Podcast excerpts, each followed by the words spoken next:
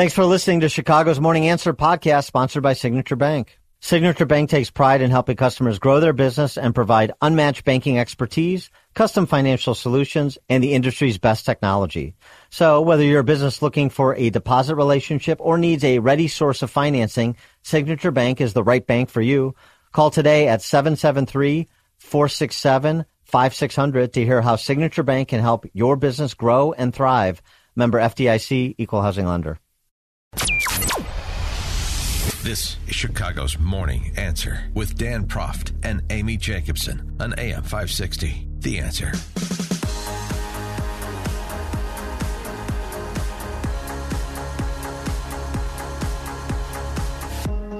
Top of the morning, Dan and Amy. Uh, Amy will be with us shortly. You know, when winter comes, she's got to put those cross country skis on her jalopy, so it takes a little bit longer to get to work when it snows. So uh, we'll be joined by Amy shortly.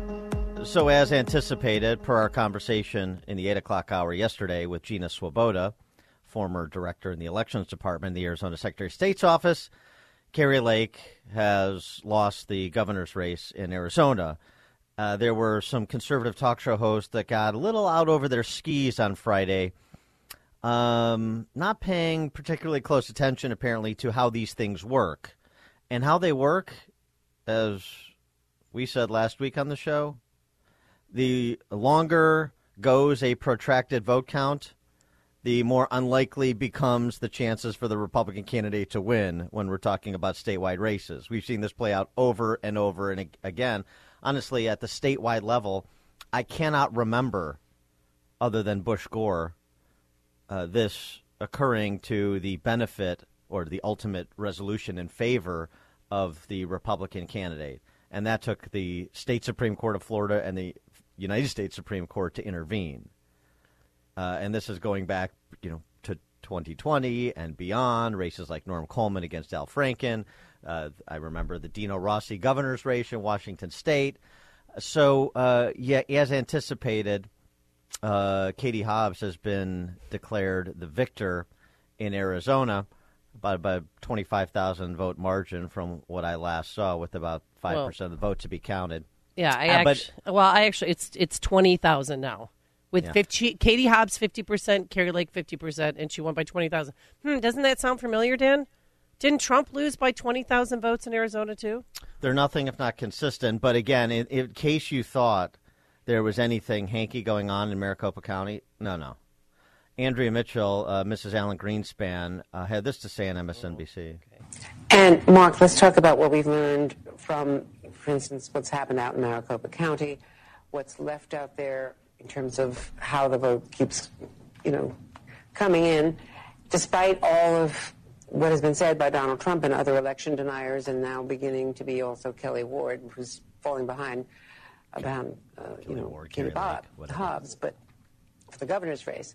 Maricopa County had some of the best vote counting processes oh. because of past problems. Yeah. Is she high? They've had four voting cycles in a row. Maricopa County, Pinal County, Pima County have had problems where a week after an election, then we'll know who the victor is. If Andrea Mitchell doesn't see problems, I don't see problems. Uh, what you saw over the last week in Maricopa County is an indication of the very good vote processes they have in place. That's what you get from the DC press corps. So just get used to it. And by the way, if you would echo any of the issues raised by uh, Kari Lake, or as Andrea Mitchell calls her, Kelli Ward, uh, then you're an election denier. So, you know, you want to wear the jacket of election denier, then you ask these uncomfortable questions about vote tabulators and toner cartridges and the like. Go ahead. But you're an election uh, denier if well, you do. They're calling her, mainstream media is calling her, and the election denier candidate, uh, Kari Lake, lost to Katie Hobbs. Katie Hobbs is an idiot. And I don't say that lightly. I am telling you, she hid in her basement. I called my reporter friends in Phoenix and in Tucson. Hey, j- hey, Gibby, j- how often was she there? Was she meeting with reporters? Like, no, she rarely held campaign rallies. Is she? She had campaign fundraisers. She'd go to rich people's liberals' houses in you know Creve Coeur or where Scottsdale and in Tucson, and she hid. She's got a twin sister who's smarter than her, And she's been in charge of the election. She's Secretary of State of Arizona. Shame on her. She did this, and that you know she wasn't winning, so then they waited late. Now I'm becoming a conspiracy theorist between this and what happened in Nevada. And my aunt gave her life to get Laxalted. I mean, she has spent years working with him as a candidate, and she knew when I called her. I said things are looking great. She, said, Amy, no, they're going to steal it like they did last time. The longer the count goes on, the more unlikely it is the Republican will win. At least that's how it exists in current form and has existed for some time. There's no question about it, which uh, prompts all sorts of questions we'll get to. But now this is the backdrop of a big announcement today at Mar-a-Lago from President Trump, uh, ostensibly announcing that he's going to run for president for a third time in 2024. Lara Trump, his daughter-in-law, was on with Sky News in Australia, uh, talking about what may transpire today. She had this to say. I hope it's a very historic event. Um, if indeed he does decide to run again, and that's the announcement we hear on Tuesday, I'll tell you, I was there for the 2015 announcement, uh, of course, for his first run for the White House. And gosh, I didn't really realize, I think, in that moment, how historic it would be and, and how poignant a moment that was in my life personally, but for all of the country and really the entire world. Uh, so, look, if you're lucky, lucky enough to find yourself in South Florida on Tuesday, highly recommend stopping by Mar-a-Lago. you, I don't think you'll ever regret it. Mm-hmm. Uh, so Lara and Eric and Don Jr. and his betrothed Kimberly Guilfoyle are all on board, and then there's questions about whether Ivanka and uh, uh, Emo Phillips, her husband, are on board. I'm I'm not sure that it matters that much to the outside world, but it apparently mattered to Trump. At least that was some of the scuttlebutt coming out of Tiffany Trump's wedding over the weekend. So we'll see who's on stage today, tonight, when uh, President Trump makes his announcement.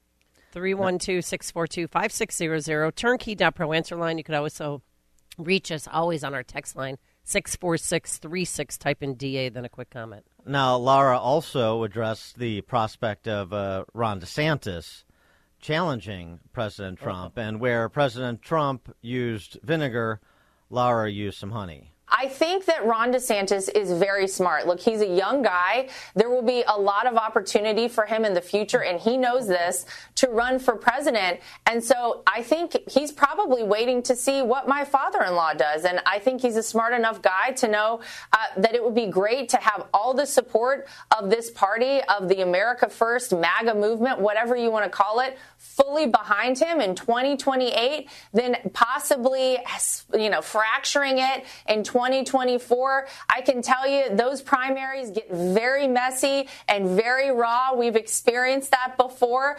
Um, so wouldn't it be nicer for him? And I think he knows this to wait until 2028. oh, that sounds like Hillary Clinton when Barack Obama was thinking about winning. She's like, well, he's young. He has plenty of time. Like it's, it's my time now, not mm. his time. Mm. Well, mm. she's, uh, you know, working in service of, her right. father-in-law, so you understand it. But that's probably a better approach than uh, than Ron pillaring him the way that yeah, Donald Trump did. Probably better than the Ron DeSanctimonious route. Brian in St. John, Indiana. Hey, just a quick question. What's the current House count? How many seats are still up? Where are they at? And why is it taking so long? That's all I got. Well, Thank you. Bye. Yeah, thanks for the call. I mean, it's uh, like 216 to 207, I think, in called races. So they're two away from the majority. It's going to happen. Uh, you know, it's unclear if it's going to be 219, 220, 221. Um, but Republicans will take the House, and this, thus you already have the uh, potential fight over who will hold the Speaker's gavel, ratcheting up uh, with Andy Biggs from Arizona uh, being suggested as someone who will challenge Kevin McCarthy for the speakership. Um, so, you know, 216 to 206, uh, 207, 220. So there's, um, you know, a dozen seats out. And um, you know, they're spread. But I, I got to tell you, um, thinking about what happened on the House side, you can't help but look at New York, oh, where yeah. there were real gains in uh, in Long Island, in part because of Lee Zeldin's strong performance, uh, including taking out the D Triple C chair, Sean Patrick Maloney. Republicans did. Yeah, people went to the polls to vote for him and then voted for their congressional members. Yeah, but there's something else too there that's important in this larger conversation about understanding what happened in the midterms, which is it wasn't the gerrymandered map that the Democrats in New York wanted.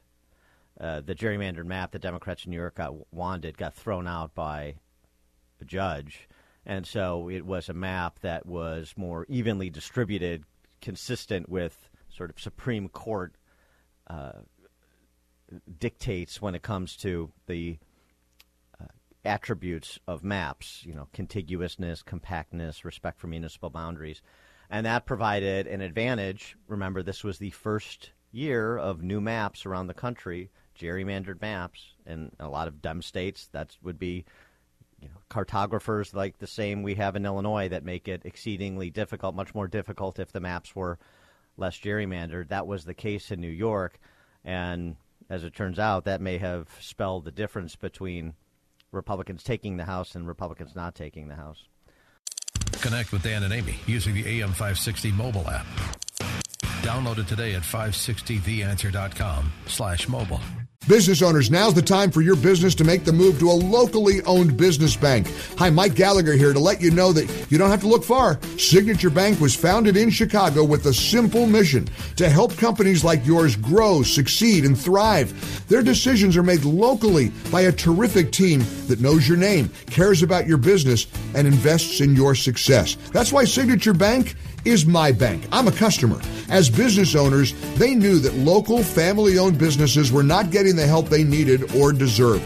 So, I invite you to reach out to my friends at Signature Bank today. Write the number down. Remember this phone number, Signature Bank, 773 467 5630, and learn all about this great bank, 773 467 5630, or visit them online at signaturebank.bank. That's signaturebank.bank. Signature Bank makes commercial banking personal. Member FDIC, equal housing lender. America First with Sebastian Gorka today at 3, right before Sean Thompson at 4 on AM 560. The answer.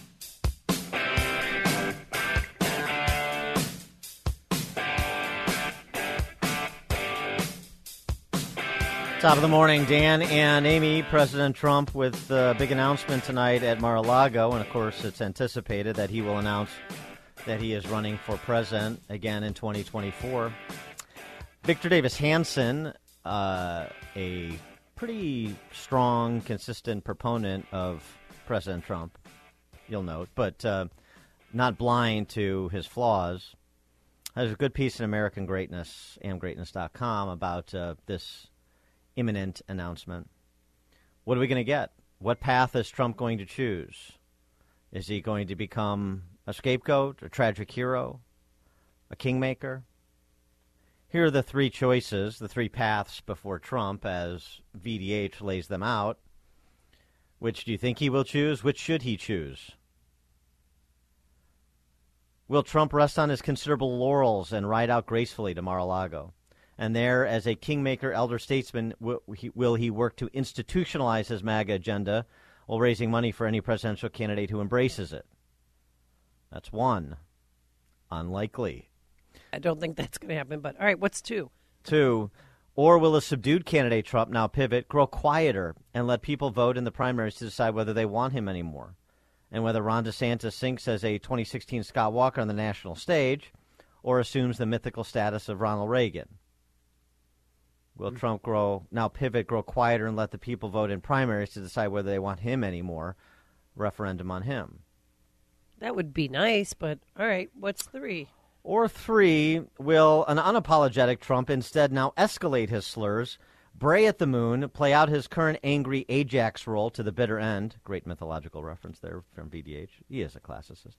And thus himself end up a tragic hero, appreciated for past service but deemed too toxic for present company. Chuck, I'll go with three for 500. Yeah, I think that's probably where the smart money is. 312 642 5600, turnkey.pro answer line, 64636 DA, turnkey.pro text line. Uh, you know, VDH um, gives us a good review of the last uh, six years of Trump. Um, and the the good, the bad, and the ugly. He sort of summarizes it, um, you know, this this way in terms of what Trump has endured. It was not Trump but his enemies who weaponized the CIA, FBI, Justice Department. Trump, unlike Obama, did not spy on journalists. And unlike Biden, he created no ministry of truth. His supporters did not call to junk the Electoral College, pack the court, destroy the filibuster, or opportunistically add two new states. They did not radically change the voting laws through means that undermine the authority of state legislatures to end Election Day as we had known it for over three centuries. They did not turn balloting into mostly a mail in early voting phenomena that saw the usual rejection rate of ballots plummet, even as the number of non election day ballots soared. So that's what happened. That's true. But, but, if he had stayed out of picking candidates, if he had helped all Republican candidates, including those who opposed him, as opposed to celebrating the defeat of those who opposed him, like O'Dea in Colorado. If at his rallies he had advanced positive commitment to America solutions rather than litanies of his own past hurts and grievances. And if he now pivoted and raised money for the conservative agenda rather than having trashed rivals who nonetheless have advanced his share cause. So, what they did to him and what he did to himself in response. Now, he also did a lot of good in terms of exposing the they who did those things to him that Victor Davis Hanson recounts, exposing them for who they are, uh, laying them bare in the light of day for all to see. That's a service among the, the, the services Trump provided. But those ifs that VDH points to this cycle as the lead into 2024, if he had done those things that he didn't do, would he be in a different position now? Would Kari Lake have won if Trump wasn't involved? I mean, people are taking to Twitter saying that, and I thought, no. I mean, she was a she reminded me of Trump the way she campaigned and you know her attacks on the media, but she was part of the media, so she knew how it worked. Yeah, you know, there's a um, actually just on the whole, you know, Trump impact on the midterms. Yeah, where people are uh, using Trump as a scapegoat for all of the failures of the Republican Party, which uh, isn't quite on the money. You know, a lot of people could point to him so that they don't have to take any accountability for what happened on their watch as well while they're in positions of authority, both at the federal and state level. J.D. Vance, J.D. Vance, senator elect from Ohio, um, who, you know, had previously, as was talked about at rallies that Trump had for J.D. Vance, previously critical of Donald Trump in the early fate in the sort of early stages of Trump, if you will. But uh, as Trump said in a an all too infrequent fit of good humor at the rally for Vance, gosh, if I uh, dismissed everyone who was critical of me, then I couldn't endorse any candidate. You know, sort of being a little bit self-effacing and and not being so petty as he sometimes wants to be, as we've seen with DeSantis. That was a good moment. And so both Trump and Vance got beyond what was initially said, and Trump was instrumental in Vance winning in the primary, and uh, and then Ohio's a red state. I mean, it just is. Right. And Mike DeWine winning by 25 points uh, had a lot to do with J.D. Vance's victory. But as Vance points out in the American Conservative, something that a lot of people won't point out because they, they don't know because they don't pay attention. They just repeat the whatever the pundits are prattling on, how whatever they're offering in terms of the this is the definitive of what happened. You know, Tim Ryan, who always cast himself as the great champion of the working man, and a lot of people got used to voting for Tim Ryan, and he had the credential of challenging Nancy Pelosi for the speakership to separate himself from the leftists who control his party, at least to attempt to, even though he's completely thrown in with them. Uh, and he's from a blue collar area of Ohio. Uh, and he's a, an incumbent, and we saw the advantages incumbents have, particularly with money raising, which J.D. Vance gets to. But, you know, Tim Ryan, as Vance points out, spent the summer advancing the notion that you know he agreed with Trump on all sorts of things. Of course he did. Of course Tim Ryan did because he knew that's where you needed to be to try to win the votes that had moved from you know uh, blue dog Democrats to Trump voters. So you know just just understand that in sort of the the context of that particular race that played that tells you something about the state too, and the demographics matter. Um, but he um, he goes on to talk about the in, the fundraising infrastructure that Democrats enjoy, the advantage they enjoy over Republicans, and this turns out to be you know pretty important. You need money to drive a message. You need money to build campaign infrastructure. Uh, for field operations and and get out the vote and election day work and so forth. And you go and look at some of these Senate races in particular, and the advantage that Democrats have with ActBlue, their national fundraising platform, where 21 million individual donors shovel small donations into every marquee national race. It's why John Fetterman, he writes, was able to raise $75 million for his election. Republican small dollar fundraising efforts are paltry by comparison, and Republican fundraising efforts suffer from high consultant and list building fees where Republicans pay a lot to acquire small dollar donors. This is why incumbents have such massive advantages, writes Vance. Much of the small dollar fundraising my own campaign did went into fundraising and list building expenses. If and when I run for reelection, almost all of it will go directly to my campaign. Democrats don't have this problem. They raise money from more donors with lower overhead. And um, um, he, he uh, just goes on to you know explain this in more detail giving additional examples as we've talked about on this show. You know mark kelly in arizona 70 75 million dollars. Blake masters 12 you're seeing some of this criticism coming uh, out in the direction of mitch mcconnell for spending millions of dollars trying to keep lisa murkowski in the senate in alaska while she's running against a conservative in Kelly Tshibaka. Why are you spending that money for Murkowski when it's going to be a Republican seat, whoever wins, right. as opposed to trying to get a seat for Republicans, spend that money to try to get a seat for Republicans like Laxalt in Nevada or Masters in Arizona? Now, uh, the flip side, as Mark Thiessen has uh, argued, is that McConnell spent you know two hundred fifty million dollars on candidates that – won the nomination for Senate race for, for Senate races around the country, and that were backed by Trump. Well, right, he did, but that's his job as the Senate minority leader. That's his job. When you raise half a million dollars, you're supposed to spend it on candidates, whoever the nominees are, in winnable races. You know, sort of in rank order priority based on their winnability. And so, why are you in Alaska spending a cent?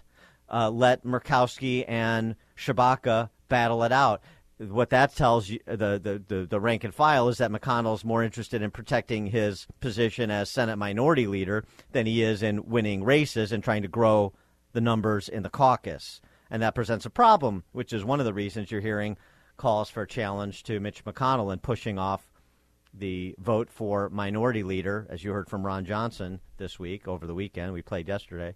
Um, uh, you know, to push this off for a month like Democrats are doing, and let's have time to breathe and discuss and debate and think, uh, you know, think a little bit, be a little bit reflective about who we really want to lead and what we're trying to do as a party.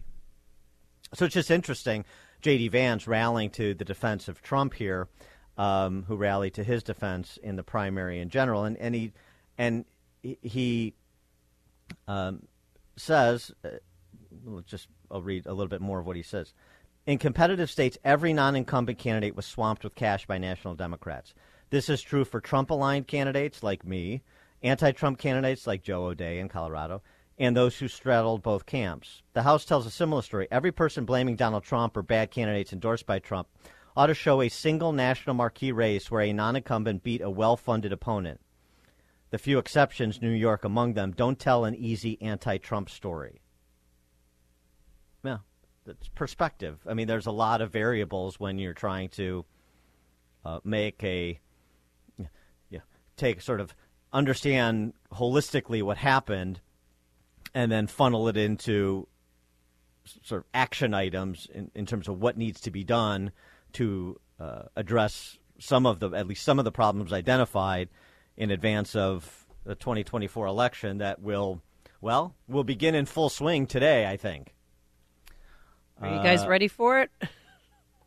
Mike in Plano, you're on Chicago's Morning Answer.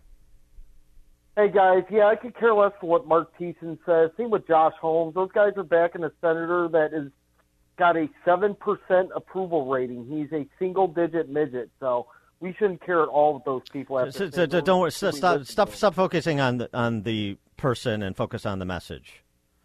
Uh, I mean, let's just focus on the message because because it's not just Mark Thiessen saying it. I mean, you want me to read you uh, part of Kurt Schlichter's screed about Trump from townhall.com? Is Kurt Schlichter going to be somebody who's you know in with the establishment now? I don't think so. So I mean, th- this is a No. conversation that extends beyond sort of never Trumpers and establishment pundits and so forth. So let's just focus on the substance of the issue before us.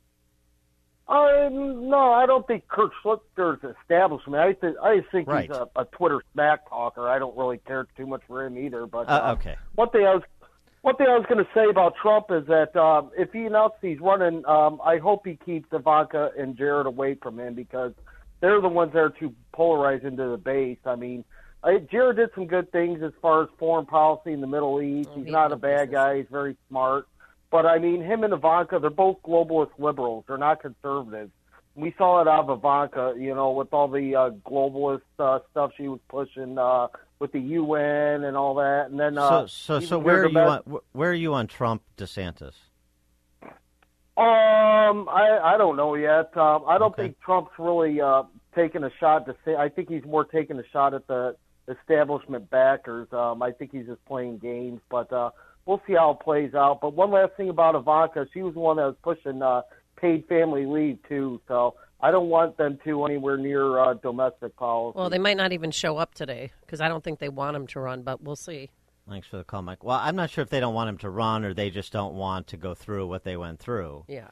Um, and yeah, I don't think Jared and Ivanka were particularly positive influences on Trump. But the problem is, it's difficult to find a positive influence on Trump because it's difficult to identify somebody that he listens to and takes seriously if that person disagrees with him. Well, I thought he always listened to the advice and counsel of Mike Pence, and I felt comfortable knowing that Mike Pence was there because he's an experienced uh, politician.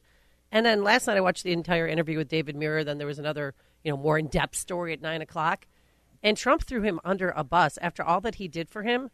I mean, some could argue that he left him for dead downstairs at the Capitol, you know, in the loading dock. That's a didn't little help dramatic. him. Well, it didn't Um, help to pick him up, and didn't do anything to stop it. I yeah, well, well, he, here's the thing. Um, you know, Mike Pence, who's got a book out now, is running for president too. And while while I think Mike Pence is a long, long, long shot for the nomination, So um, he will be around as long as he can be, as long as the he's able to raise money and hang around. And you know, the interviews that he's giving right now, where of course the press corps is going right to Jan six, and he was on with Hannity last night as well, was Pence. They're not helpful to Trump because they keep January 6th front and center, and the criticism is coming from your vice president. This is what he said to David Muir, as you were mentioning. 2:24 p.m., the president tweets Mike Pence didn't have the courage to do what should have been done.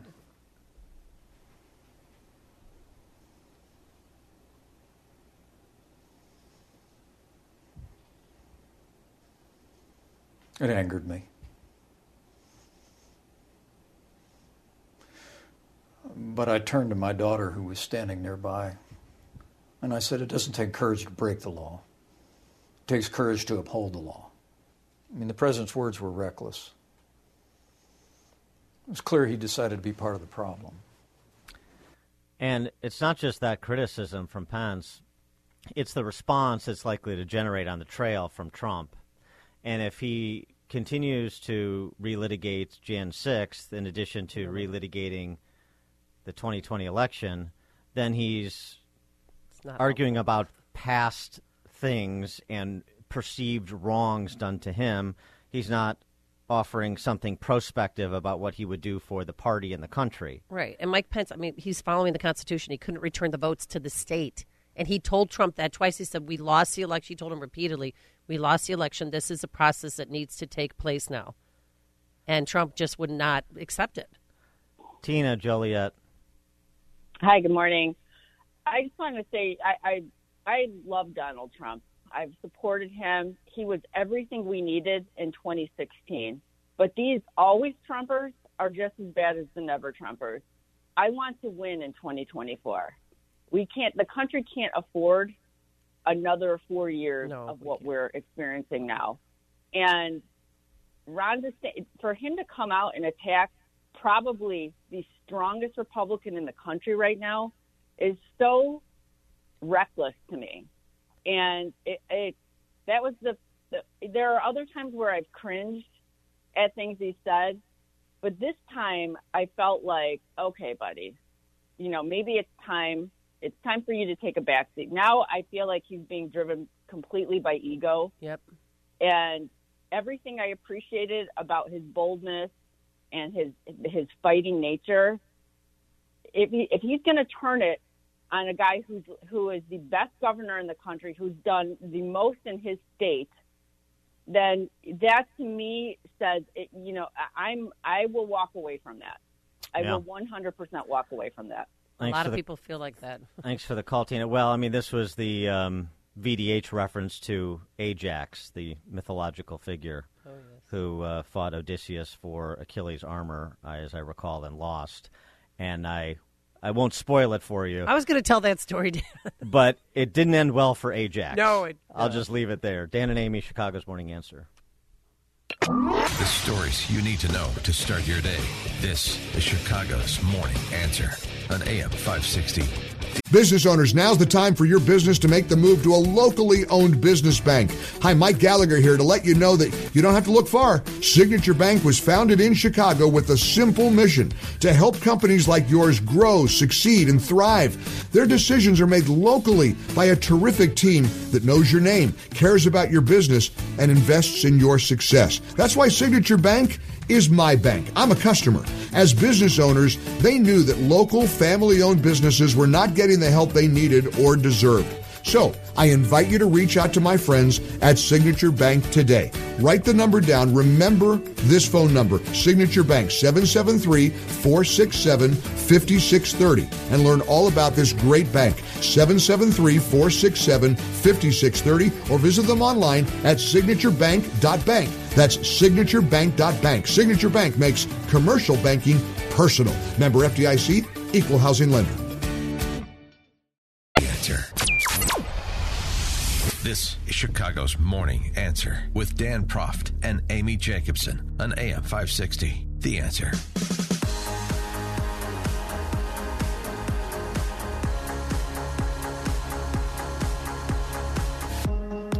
Top of the morning, Dan and Amy. Simple question. This uh, tweet from the National Education Association, you know, teachers' unions, NEA,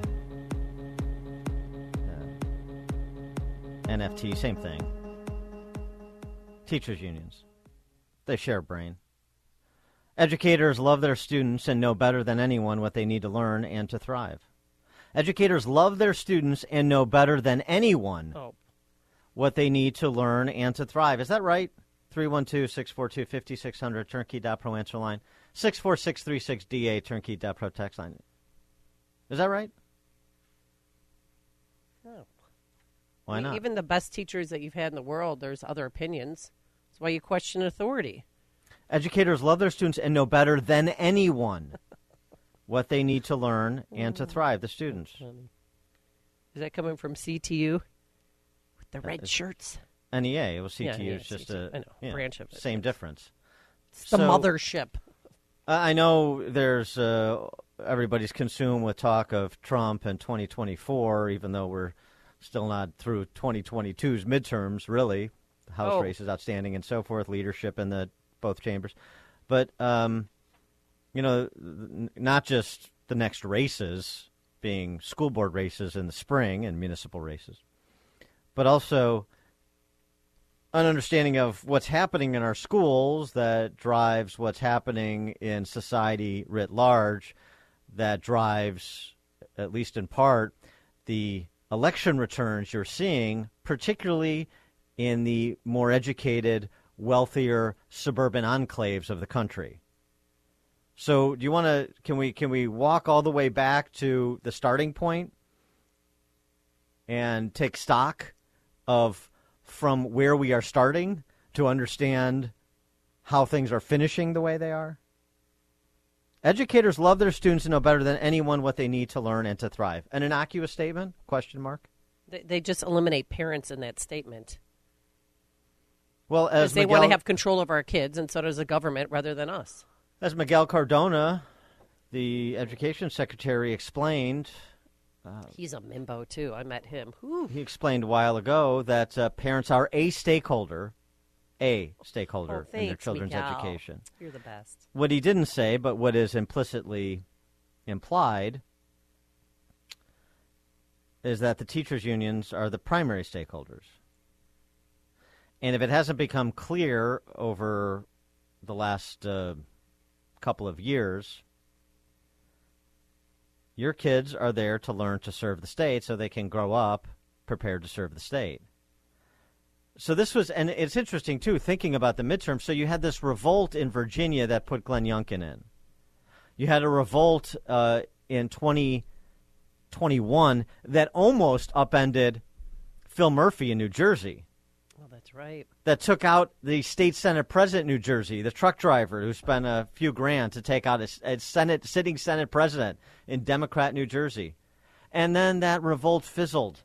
I mean, it may not have fizzled in particular places. We've played uh, clips from parents standing up at school board meetings across the country, challenging their school board, fighting on behalf of their kids with respect to uh, racialized and sexualized curricula.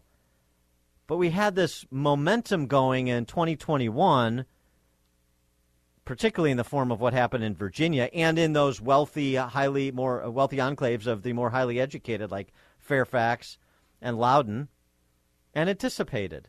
And you'd think soaring inflation and a rise in crime would get people to vote Republican, even more so since that point, and it, it didn't. It fizzled. Well, maybe maybe part of the forward-looking agenda that wasn't presented was that fight that was happening in 2021 that was front and center in the governor's race between Youngkin and McAuliffe.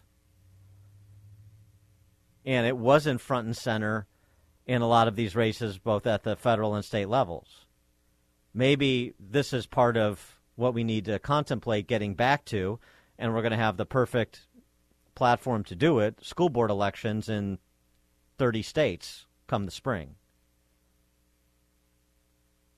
Because there's um, a lot on the line, and what's on the line is growing, both in terms of uh, trouble and opportunity.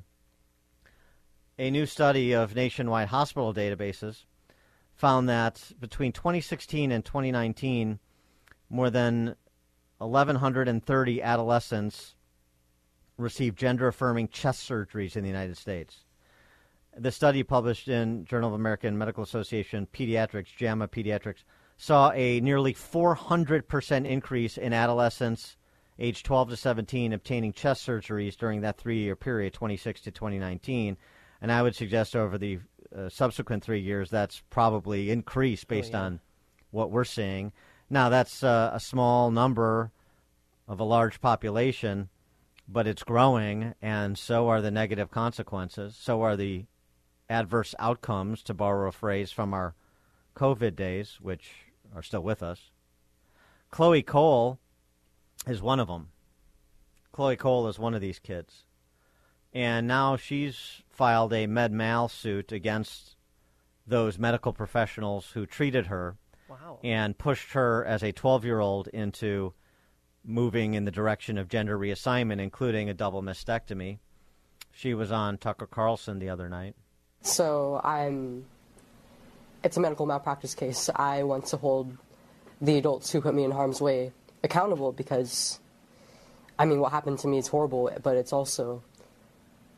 It didn't only happen to me. That's the worst part. It's happening to children all over the U.S., all over the, all over the, um, all over the West, and it's spreading all over the world. And Yes. I want to be able to create a precedent for other people who have been in my situation to find justice themselves. I was 12 years old when I first expressed to them that I had distress with my gender, with being female, and that I wanted to transition to male. And they, they were concerned and they wanted what was best for me, but they weren't really sure what to do with me, so they sought professional help. And from then on, I was basically affirmed in my gender identity without any questioning from any medical professionals, and they pushed transitioning as the way to treat gender dysphoria. When I was 15 years old, I had a double mastectomy. They removed both of my breasts, and I will never have them back. I will, as an adult, I never will be able to breastfeed whatever children I will have. I don't even know if, because I was put on puberty blockers and testosterone at only 13 years old, I don't know if I'll even be able to conceive a child naturally. I'm 18 years old now, and I'm, quite frankly, I am devastated with what has happened to me. I, it's, it's been very hard to cope with the, the loss of my breasts, and um, it's, it's affected other areas of my health as well. Um, I'm really not sure about the overall picture of my reproductive health, and um, I've been. The treatments have made me very, very sickly, actually. Educators love their students to know better than anyone what they need to learn and to thrive because the affirming that's going on is not just from the medical community, and there's there needs to be a reckoning there as well. There has been to some extent when it's been exposed. Vanderbilt shut down their Yep. ghoulish clinic after it was exposed by um, Matt Walsh. Uh, Tavistock across the pond in merry old England shut down too after the assessments were um, a lot of negative outcomes. They the gender reassignment zeitgeist was not helping these young people. Surprise, surprise. And in the schools, of course, they're doing the same thing, both with the curriculum from the primary grades to, as we heard from teachers in California at a conference, game planning how to work around parents who won't get on board with their child with their child assuming a different identity, demanding to be called a, a different name, addressed with different pronouns, and ultimately, uh, in some in some cases, in many cases, going down this path to puberty blockers and mutilation. 312 642 5600 turnkey.pro answer line 64636 type in DA then a quick comment. I, I know I that feel that so these, bad for that girl Chloe. Well, there's so many, so many cases. We've we've heard from many of them. The the people, the detransitioners who are um, courageous enough to come forward and and are broken because of the choices they made as people that are not of the age to make those choices according to the law. But there's no adults pumping the brakes. Parents, medical professionals, teachers, where are they? Oh, by the way, conversely, police in Lloyd, New York have arrested a woman accused of letting her 10 year old get an arm tattoo, as well as the tattoo artist who inked the child. Oh, the 33 on. The 33 year old mom was arrested October 4th. She was charged with one count of endangering the welfare of a child, a Class A misdemeanor. So the 10 year old got an arm tattoo, and mom says, I thought it was, I, I didn't think it was going to be a permanent tattoo. I thought it was one of those stick ons. But Right. regardless, regardless, even if she green lighted it, first of all, who needs parental consent for a tattoo? You don't need parental consent for an abortion. In California, you don't need parental consent to mutilate yourself as a 10 year old, but you have to get mom's permission. I mean, New York's the same, and and they will be, I'm sure, with the mutilation piece. Uh, but you have to get mom's permission for a tattoo, for an arm tattoo, and then you're actually going to enforce it. You're going to arrest mom and charge her with a Class A misdemeanor. Well, and so, so, started so in New York, 18 years old before you're allowed to make the decision to get a tattoo. But an abortion, trans surgery, no problem. and the 10 year old he walked into the nurse's office to get you know vaseline for the tattoo and she was appalled and she called the police on the mom Right. The arm tattoo is appalling much, right. because, again, the minor doesn't have the mens rea to make that decision. But uh, invasive surgeries, not a problem. Whatever the 10 year old says, do it. But, and by the way, the boy's mother was arrested. How upside down is this? It's very upside down. So, is this a battleground on which we want to fight? Starting at the school board level. It's just where you, where you can't claim it's too big to get your arms around. It's your it's where you live. It's your school system. They're your fellow parents with kids in the same schools. And, uh, and again, the American Academy of Pediatrics fully endorses gender transitions for minors. Matt Mount Greenwood, They're based in Itasca.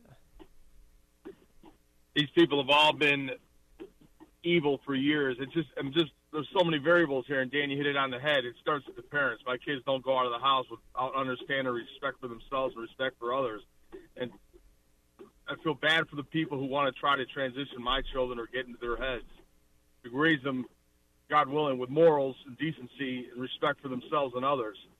And I think the root of it is at the parents' level. These people have been indoctrinated. The parents have been indoctrinated for, you know, two generations now. It's only coming to uh, roost right now. It's it's sickening. I, I sue the doctors, go ahead. But what about the government who's pushing the regulations that allow the insurance companies to pay for this? Right? You could go right on down the line, but at the end of the day, it's the parents, in my opinion. Yeah. Thanks for the call, Matt. Well, I mean, you heard from Chloe Cole when she said, "My parents didn't know what to do, so they sought the advice of medical professionals." Right. Um, you know, in a in a different era, I'm not sure that would be the same. Meaning, my parents didn't know what to do. It would have been so shocking, so unfathomable to allow your daughter to go down this path that ultimately led to a mastectomy, double mastectomy at 15, that it wouldn't have been considered. I would say I'm not substituting a quote unquote expert's judgment for my judgment with something that you don't need a, a, a medical degree to appreciate is life altering. Maybe I want second and third and fourth opinions before I allow my Right. minor daughter to go down this path. But because it is so celebrated, I mean, I will say one of my favorite phrases what a society extols, it begets. And it extols this, all of the institutions. And so it begets more of it. And otherwise, commonsensical people substitute the judgment of quote unquote experts for their own good sense. So I don't know what to do. I better just defer to the professionals, which is exactly what the NEA is saying with that tweet. No one knows better than us. Don't even think about substituting your judgment about how your children should be educated for ours. We know you don't. That's what they're saying. Randy and Sandwich. Dan, Amy, good morning. Um, I think America's been on this collision course for quite some time. And we can look all the way back to Hillary when she said, it takes a village to raise your kids. And that sort of started us down this hill where the snowball is gaining more momentum, where you have teachers now that want kids to mask up and get the vaccine and just fall in line and listen to whatever they say, and where we're allowing uh, kitty litter boxes in the bathroom because one kid decides he's going to be a cat that day. And when you pull back the camera and you look at this from a wider angle, there's some questions that really need to be answered on how we're going to fight this going forward. And one of the most important ones that I believe needs to be answered is this. If you send Ron DeSantis to the White House and they start attacking him just like they did Trump, does he have the money to go through these court cases? Does he have the thick skin to not cave because he's going to constantly be picked away during this fight? Where Trump, we know, does have the money, and Trump does have this thick skin, and he will continue to battle on. And I don't think we need to abandon him now. Thank you. Have a good day. All right, Randy, thanks for the call. Joe Palatine. Hi, good morning. I would like to thank both of you very, very much and the others on this uh, station that kind of keep all of us grounded. You, you think you're going crazy and we're losing this. I don't call it United States of America, it's now States of America. And I just want to thank you because after listening to you folks every day, it kind of makes you feel, hey, you're not going crazy here. Eh, You just brought up a point. It's okay to do to kill a baby, but you can't get a tattoo. And you go, what what's going on with the morals in this country? So thank you very much, both of you, for getting up early. And all you did in this last election, I really appreciate it from the bottom of my heart. Thank you, Joe. Appreciate the call. Thank you. At the local level here, school board races coming up. Yep. If you disagree with uh, the NEA, if you are opposed to drag queens, scantily clad men pretending to be women prancing around in your school, if you're opposed to explicit pornographic material as part of your K- kids K through 12 curriculum, then just so you know, hey, suburbanites, you paying attention? Little pipsqueak fascists like Identitarian Daily Herald reporter Russell Lissau, they're on the lookout for you. They're on the lookout to Oh, smear really? you. Oh, bring Russell, it. Let's go. Russell Lissau, this pipsqueak fascist at the Daily Herald. If you live in Des Plaines, Wheeling, Barrington, or Mundelein areas and learn of candidates for school, library, municipal boards in 2023 who are political extremists, particularly anyone who wants to restrict sex ed, restrict LGBTQ rights, or ban books, let me know. Uh huh. And then if you, we already are seeing such candidates surface. You can email me at blah blah blah, blah blah blah. And you know, if you live in other school districts, tell me or other regions, tell me, and I'll, I'll put other people on it. Yeah, they're going to. If you stand up for uh, sanity, for uh, Your kids, children? kids' physical and mental well-being, yeah. then you're going to be targeted by these pipsqueak fascists with bylines at rags like the Daily Herald. Oh, so be good. Because So- Barrington, they're already getting a group together, you know, to run.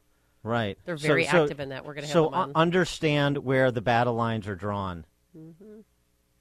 And when you get calls from these pipsqueak fascists at these rags, these Pravda like rags uh, in Chicagoland,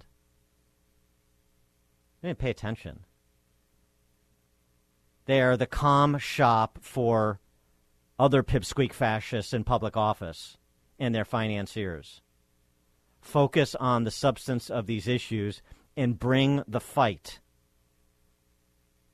Bring the fight. Simple questions. Is that right? You're just a stakeholder in your kid's education, not the primary stakeholder? And of course, that necessarily includes the teachers and includes the administrators and coaches and so forth. Of course, it does. It's not. It's just not either or. It's hierarchy. Hierarchy. That's the issue, and they want to put themselves at the top of the pyramid with respect to your children, and displace you at the top. So you better establish who the king of the hill is here. Unless you want this to continue to go off the rails, as we're documenting with examples from all over the country. Dan and Amy, Chicago's Morning Answer. You've made the switch, and it feels so good. You switched to Chicago's Morning Answer on AM 560. The Answer. Only the biggest stories, only the biggest guests, and only the biggest opinions. This is AM 560. The Answer.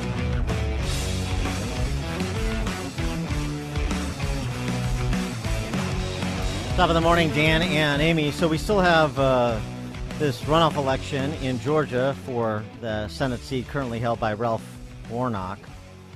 And of course, Herschel Walker challenging him. Control of the Senate is no longer in doubt with the losses in Nevada and Arizona, but to maintain the 50 50 split and require a VP tie breaking vote still provides more opportunity than 5149 Yep.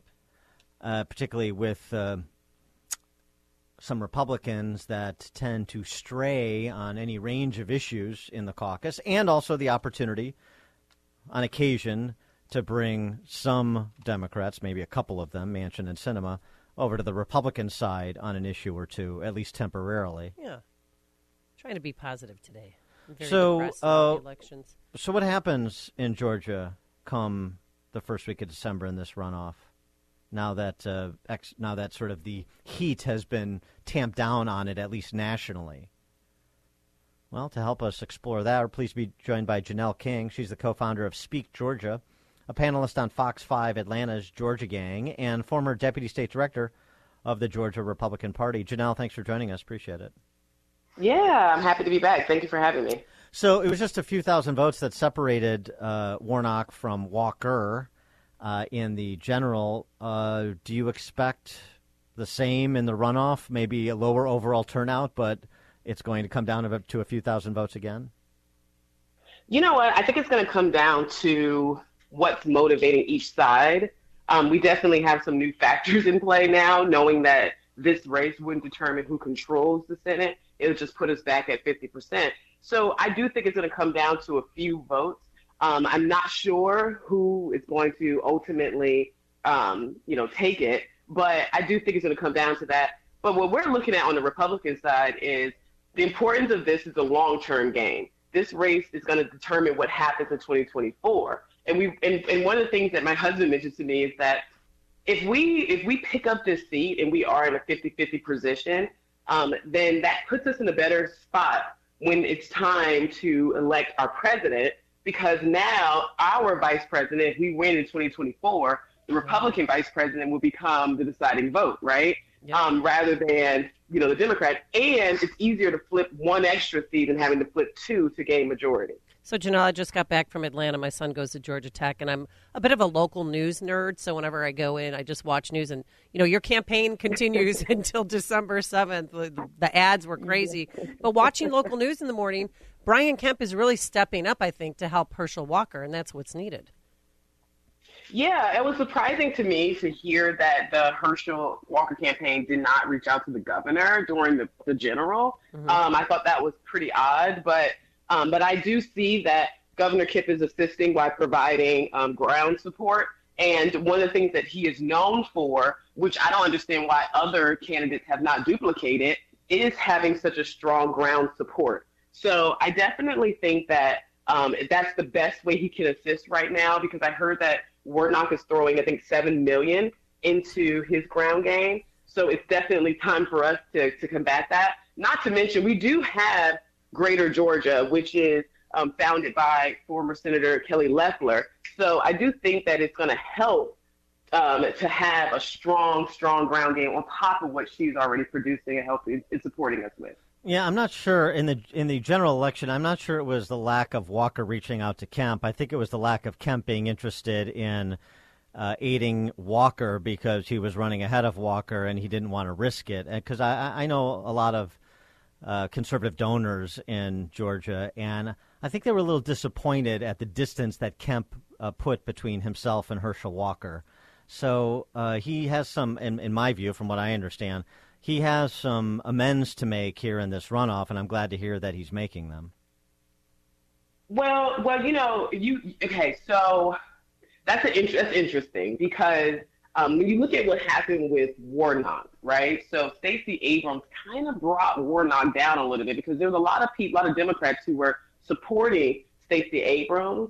Um, and, I mean, I'm sorry, supporting Warnock. But then when Stacey Abrams came onto the scene, she they kind of kind of highlighted certain things, and it, it hurt him as well.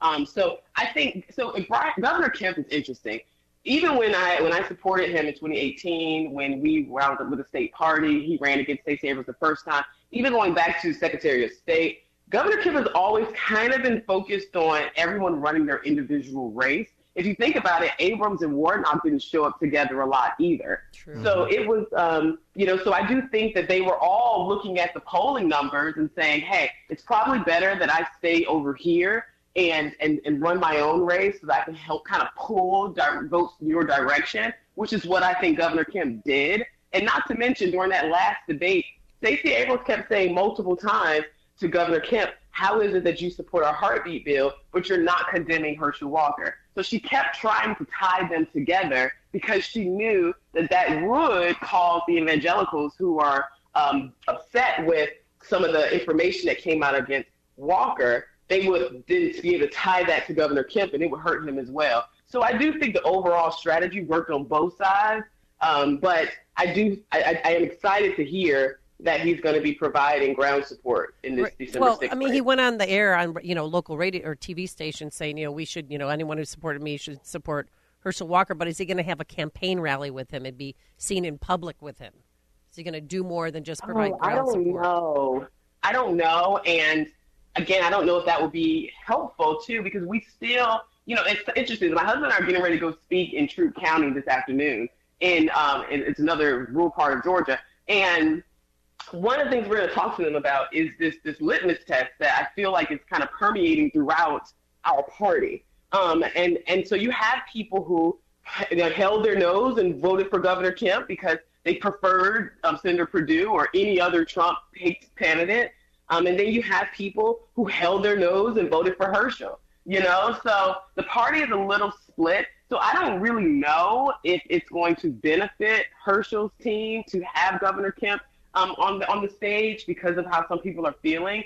Um, but I do think that this is something that we got to have as a family conversation with the party. Is that we can't turn into the Democrats and start creating these litmus tests. It's like, oh, you're not progressive enough, like on their side. Over here, it's like you're not Republican enough because you know you don't support President Trump or you don't support certain policies or you know, I mean, I, I just think we got to be careful with that because we're supposed to be expanding the tent, not shrinking it. And you're Right. starting to shrink it when you start cutting people out.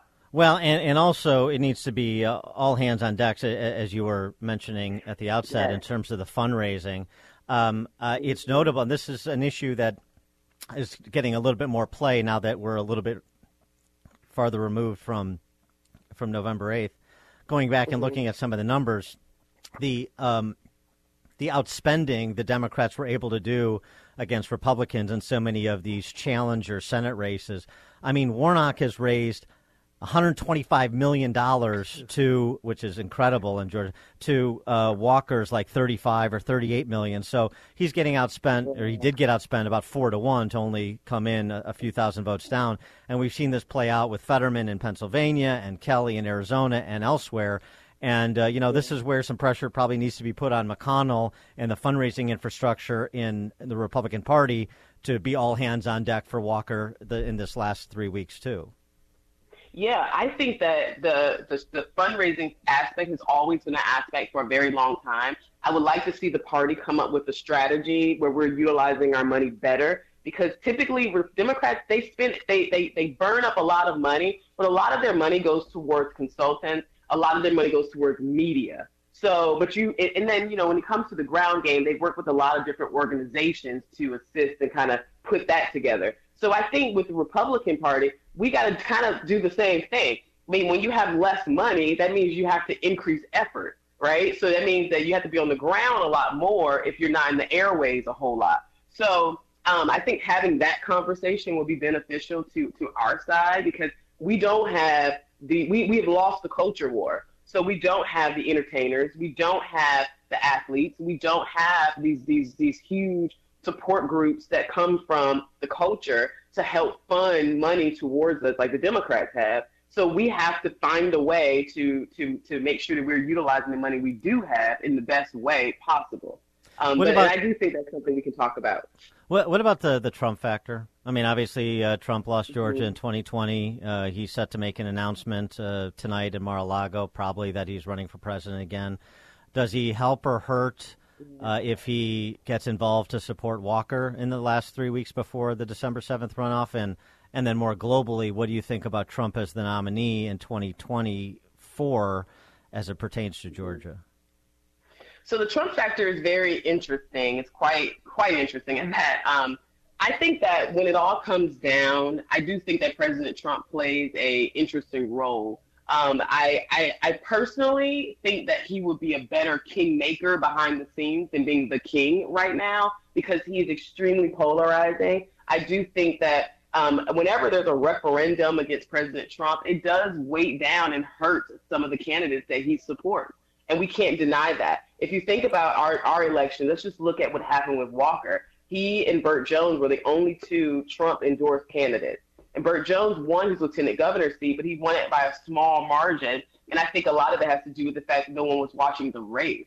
Um, when it comes to Walker, he is um, he he he and Warnock received less than 2 million votes. They were the only two candidates on the ballot that didn't hit the 2 million threshold.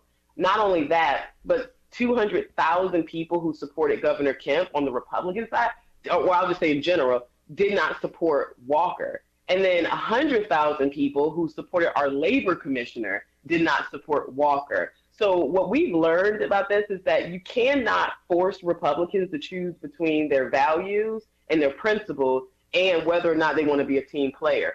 Putting us against the wall, even in 2021, there are people who uh, were too deeply, who felt deeply about the 2020 elections, and that's why they didn't show up in 2021 and vote because they just did not trust the system, and that is putting them again up against the up against the wall to say whether you should forego your personal values and then just be a team player. You can't do that with the Republican Party because like 99.9% of us are Republicans because of the values. We don't follow people as much. So I do think that President Trump poses that same challenge, right? It's like, am I gonna forego certain things that I that I support morally in order to support some of the some some of the things that he's saying, and because I understand that he's great when it comes to policy. So I don't, I don't know if it will be a benefit. I'm happy that we do have a possible option in DeSantis, but I just don't see um, how uh, Trump will be able to overcome some of, some of this the, the, the, the attachment to the narrative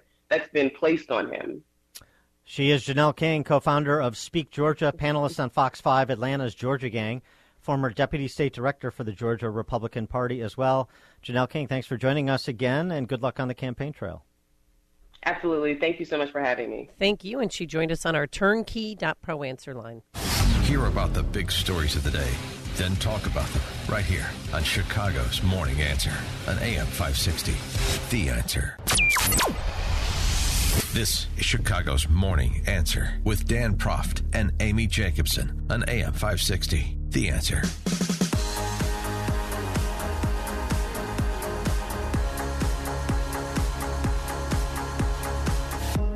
Top of the morning, Dan and Amy. What do you need to hear from Trump tonight if he announces he's running for president again in order to contemplate supporting him to be the nominee in 2024? What, if anything, do you need to hear in order to consider supporting him? 312 642 5600. Turnkey.pro answer line. You can also text us. We're monitoring the text line at 64636 type in DA, then a quick comment. I don't know. What Dan, what do you need to hear from him? Well, I'll get to that in a second. But first, oh, the uh, ultimate tease. Okay. Previewing uh, tonight was yeah. Laura Trump, his daughter in law, married to one son, Eric.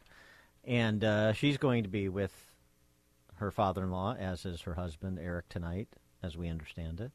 She had uh, this to say in previewing this evening. I hope it's a very historic event. Um, if indeed he does decide to run again, and that's the announcement we hear on Tuesday, I'll tell you, I was there for the 2015 announcement, uh, of course, for his first run for the White House. And gosh, I didn't really realize, I think, in that moment, how historic it would be and, and how poignant a moment that was in my life personally, but for all of the country and really the entire world.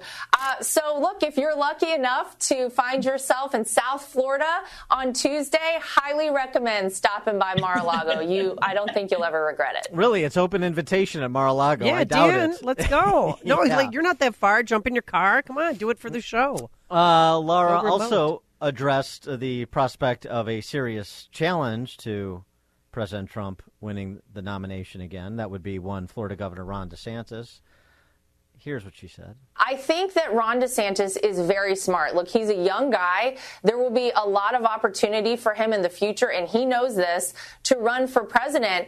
And so I think he's probably waiting to see what my father in law does. And I think he's a smart enough guy to know uh, that it would be great to have all the support of this party, of the America First MAGA movement, whatever you want to call it, fully behind him in 2028, then possibly, you know, fracturing it in 2024. I can tell you those primaries get very messy and very raw. We've experienced that before.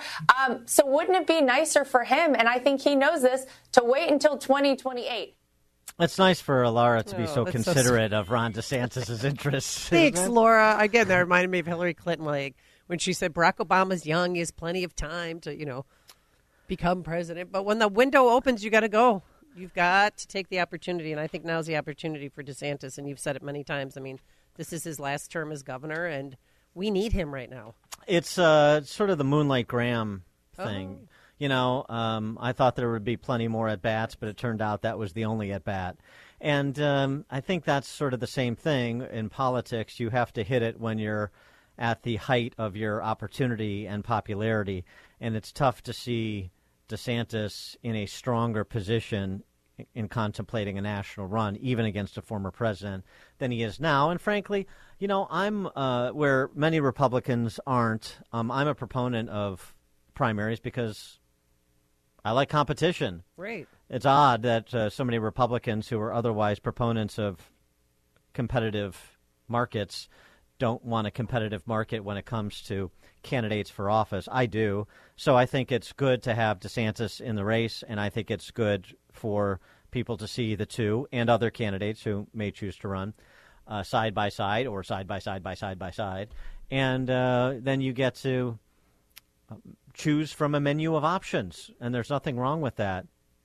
312 642 5600, turnkey.pro answer line, 64636DA, turnkey.pro text line. As far as the speech tonight, Yeah. given where Trump is and the missteps that uh, I believe he made in the midterms and certainly in the closing days and subsequent days after the midterms uh, in attacking DeSantis, in celebrating the losses of Republican Party Yeah, nominees like Joe O'Dea in Colorado. Doesn't help the party. It's a bad do that. look. Yeah. Um, but in terms of tonight, you know, uh, Greg and Schaumburg had texted, uh, does Trump need to do something akin to a Nixon checkers speech? And I think that's a pretty good, a pretty good um, comparison, pretty good uh, reference. So you remember Nixon's checkers speech in 1952. He is running as VP with Eisenhower, and there's controversy surrounding a, a PAC that was set up supporting the candidacy that was reimbursing him for expenses and allegations of corruption.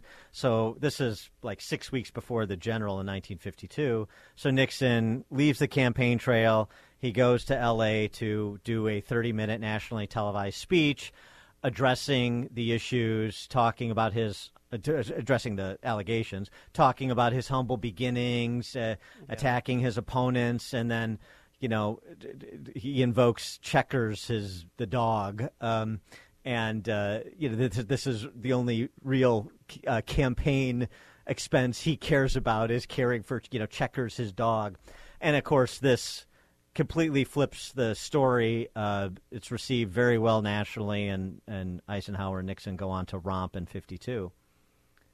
And does he need some sort of sort of mea culpa, uh, which is very difficult for him? Ugh. Probably won't come in the form of uh, "I was wrong" or "I apologize for this," but it could be presented in a way of being reflective, um, talking about the ability to do better, maybe without admitting wrongdoing. It's almost like a a uh, out of court settlement, right? No, Right. Nobody admits any wrongdoing, but you know, but but the but payment. there's somebody somebody was wronged. Yes. Well, somebody pays and somebody receives. Right. So I think I think there's a pay, you know a rhetorical payment that Trump needs to provide to the Republican Party electorate, to a lot of them that are dispirited from the results of the midterms, that are annoyed by some of his more recent antics, and that are um, you know buyers of the story that uh, Trump was a drag on Republican Party's chances in the midterms, both through candidate selection in the primaries and behavior in the general. Our text line is blowing up. Dan and Amy, he's too much of a distraction. We need new blood. We need to hear that DeSantis is supporting Trump 2024. Then I would vote for him if DeSantis said yes. He's uh, Dan and Amy. He needs to sound more civil and be able to rattle off facts. Information should roll off his tongue. He should be hyper prepared. Okay. Those are uh, some. Brian in Wheatfield, Indiana. Hey, good morning, Dan and Amy. I just want to say, I, I'm totally on board with Trump's agenda, but I'm so scared he's just going to make it all about him. It's going to be all about the 2020 election, and then you know all that focus is going to be on him. As much as I'd love to see like Trump for four years and DeSantis for eight, that being me like you know, 12 years, that brings me close to retirement. Things would look pretty good for me on a selfish standpoint, but I'm just so scared this dude's going to make it all about him, and that's going to be all it is. And and then we're not going to get anywhere any further than we are right now. So that's my worry. Thanks for the call. Uh, all I know is I, I can't take another four years of this. Well, six more years of living like this. I mean, you thought with the soaring inflation and high crime that people would vote for Republicans more in the midterm, and it didn't happen. So I don't know if Trump's the answer, but I, you know, obviously if he wins the primary, we'd support him. But I just think that his time has come and gone. I'm appreciative of everything that he's done. Trust it with appointing Supreme Court justices and you know making a better business atmosphere, especially for small businesses. But I just don't know if I could stomach another four years because of his communication style. I mean, if he gets up there tonight and says, you know, I'll, you know, I mean, he's not on Twitter, but he's going to be reinstated to Twitter. Um, if he gets up there and says, "I'll be a different man. I'll be a different. I'm here for you. I want your life to be better, not my life to be better. To be vindictive against people who've prosecuted me." Um, then maybe I'd consider it, but I don't know. It's going to be a big, a big, big call there. What if he brings out instead of a cocker spaniel? What if he Yes. brings out a a, a cat, a tabby cat, named Checkers, and he says, "All I care about is winning this for my tabby cat Checkers." You know that Don Jr. named. And then he goes meow meow. Yeah, Yeah. Would that change meow, her? Meow, meow. He looks, yeah. No, I, yeah, no. It's going to take a lot more than that. Alex Hinsdale. Hey, good morning, guys. Um, eh, I'll make it brief, but Amy, I think that, and I don't mean this to be condescending, they're lulling you into what they want to happen. Uh, just go with anybody else but Trump. We're looking out for the Republican Party. When the Democrats say that, they're telling you exactly who they're most afraid of. Uh, Trump has figured out the parlor game they played. All he has to say is, is that from this day forward, it's going to be a new start, new beginning with me. But I, I know who the enemy is. We know who it is. Uh, it's not a shock when he said that if we don't get the rules fixed in the elections, we wouldn't win. He was correct. So I think he can be abrasive. This is a contact sport. If we don't get ready, there's four or five states that they know it's like me playing uh, Monopoly with my little brother, and he's the banker. I'm going to lose every time. We have got to play hand to hand combat with them. Thanks for the call, Alex. Uh, although I think there's a good reason to believe that Ron DeSantis is not averse to being a rhetorical pugilist either, and, a, and perhaps in a way, well, not perhaps you know Trump um, is more engaging because stylistically, Right. but but DeSantis is definitely more polished. Oh, right. And when you somebody uh, who texted about having facts roll off the tongue and being you know in command of the issue, That's I mean that is DeSantis. that is Ron DeSantis as we've seen him as governor of Florida. And DeSantis is not going to tweet his way out of office. So, um, you know, Trump. I mean, I think there. You know, this uh, new start, the pivot. Um, one is how he addresses any potential opponents, including DeSantis. That's going to be very interesting. Two is whether this is a retrospective Trump at a campaign rally or a prospective Trump running for president in 2024. That will be interesting and impactful. Uh, and can he, you know, sort of keep it room temperature, uh, like when Trump has been at his best, in my view, uh, as a as a presidential candidate or as a president, Yeah. where he uh, sticks mainly to sort of the four corners of prepared remarks and is very substantive. He can, you know, he can make the parenthetical remarks and as he uh, provides uh, his commentary, but but where you know, like State of the Union addresses, where he surprised because he kept it relatively buttoned down. You know, I think as much as uh, some people like the unpredictability. I think right now he needs to convey the ability to provide stability Right. So we'll see if he chooses to do any of the above. But Now I his- think I think that's what he needs to do if he's going to garner consideration, including from a lot of people. And you're hearing from the people calling the show or texting the show. I voted for Trump in 16 and 20. I supported Trump. I still like appreciate what Trump did, but if you want people to stop saying "but" after that, uh, those predicate, you know, Mhm. the, the predicate of I did all these things and I appreciate all these things. If you want to, people to stop there and stop saying "but," then I think he's got to do some of the things I just suggested. And his former, you know, partner Mike Pence, who has a book out today, he was asked the question, "Do you want President Trump to run again?" Do you believe that Donald Trump should ever be president again? David, I think that's up to the American people. But I think we'll have better choices in the future. And one of the choices will probably be Mike Pence, but I well, don't. yeah, I mean Tim that's sort of a canned question. I mean, what's he supposed to say? He's got he's you know he's standing up a presidential campaign. Of course, he thinks there's better choices, including himself. Clay and Wheeling. Good morning, Dan and Amy. Um, I like DeSantis. I like Trump. I'd uh, I think it'd be detrimental to the GOP if they debated each other and just tore each other down. I think the uh, far left in this country is a lot more afraid of Trump than they are DeSantis, and I, I because of his unpredictability. But yes, Dan, I do agree with you. I think we do need to see some sustainability out of the guy. You know that that whole thing is I voted for Trump, but you know, I think we need a uh, 2016 Trump, you know, right in the beginning, raw, hard hitting, straight to the fact. You know, it will be total chaos if uh, he cannot stop talking about the January 6th thing, which he has a habit of doing, of bringing up, you know, old stuff out of the past. But, uh, you know, I do, I'd say, I'd, I'd open with, uh, you know what?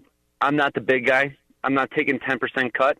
My, my kids don't paint and they're not going for uh, their artwork is not going for a half million dollars, and m- none of my kids have had dental dental surgery to uh, repair their cracked teeth, and uh, there's no pictures flying around of any of my kids in their underwear with uh, with wearing a red scarf. Okay, all right. Can you imagine? I mean, they'd Crack be teeth, all the intended. mainstream media would be all over if that was one of the Trump kids who acted like that. Greg and Schaumburg, since he Oh, hi, gave us the checkers Yes. speech reference. Yeah. Hey, Dan and Amy. Okay, here's what he should say. He should he should start with a different tone not the ballistic Trump tone, and he would, should start with young people because that's who he loses. And you should start with basically saying, "I want to set a new tone and a new a new um, plank to young people because I'm an old person. I'm not going to be around much longer, and neither is my generation. But you are going to be the people that inherit everything that is going on right now. And therefore, I'm going to put some things in front of you right now that you ought to talk about among your peers as it affects you. Number one, the monetary source of the world. Why is China, why is Russia buying up all of this gold? They want to replace the dollar as the, the world currency. That has incredible implications for you.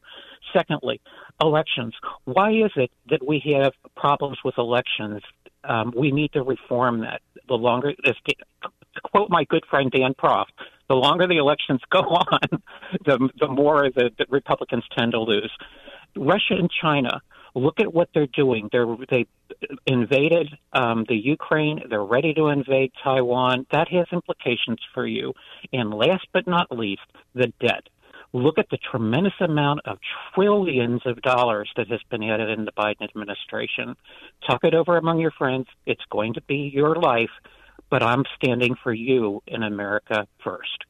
All right. Thanks for the call, Greg.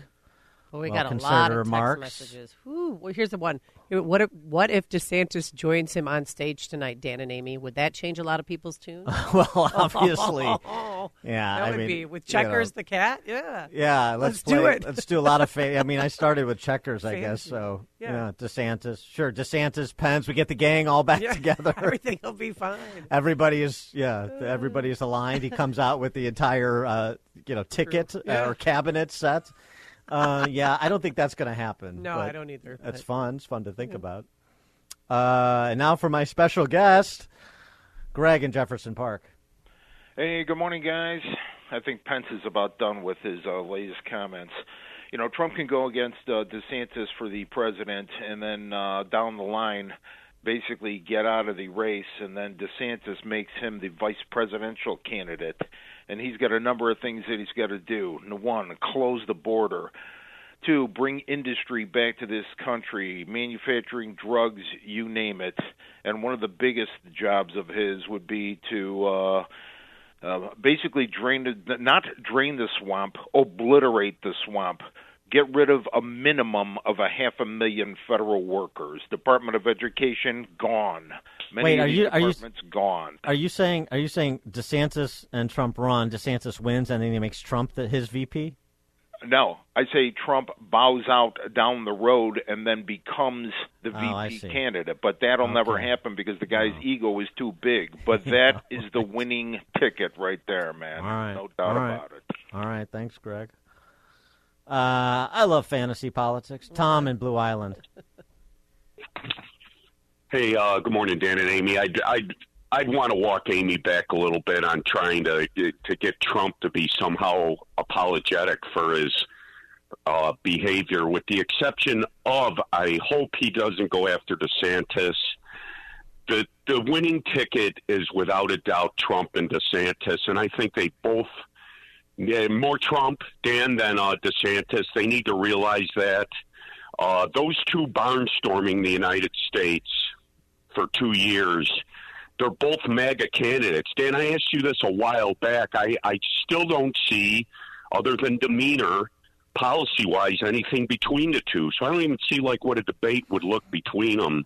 I just hope Trump doesn't attack DeSantis, and hopefully they can figure out a way to get together because uh, when do election anomalies stop being anomalies and uh, fact, Dan?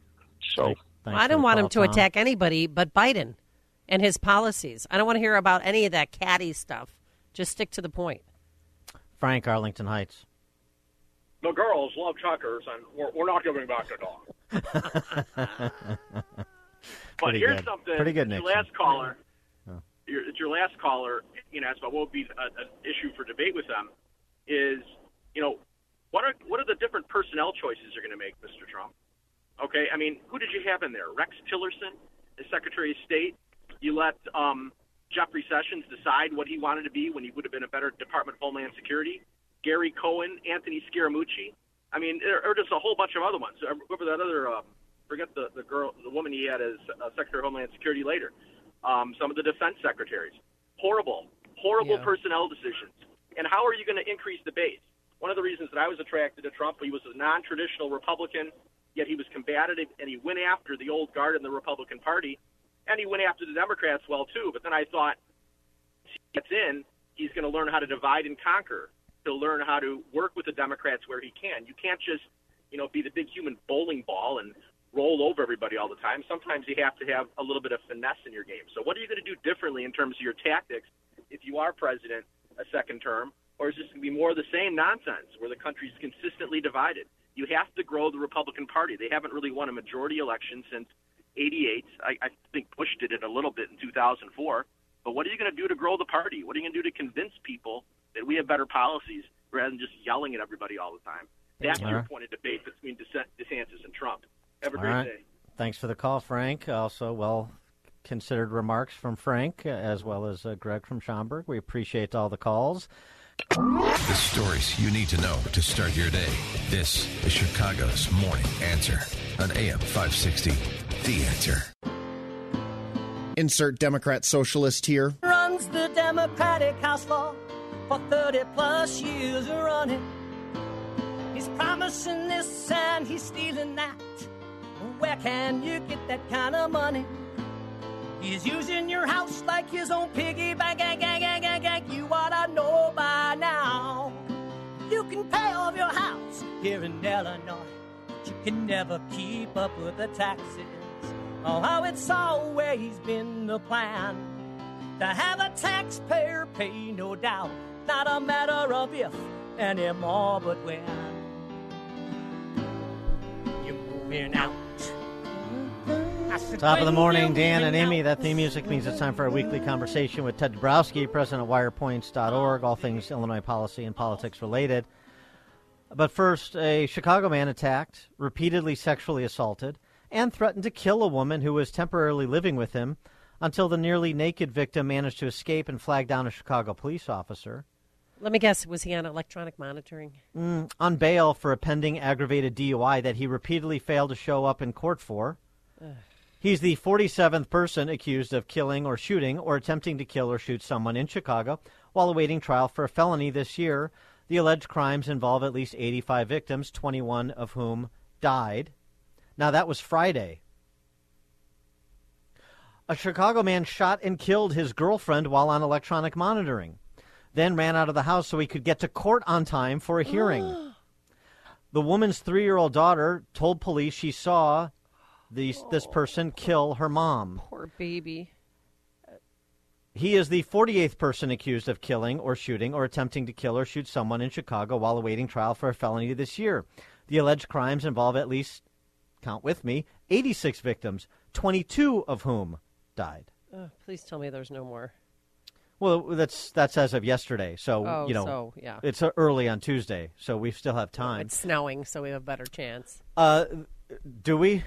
The um, only difference between what we have now and what's coming is we won't have to worry about the pesky electronic monitoring or bail for individuals like the two I just mentioned.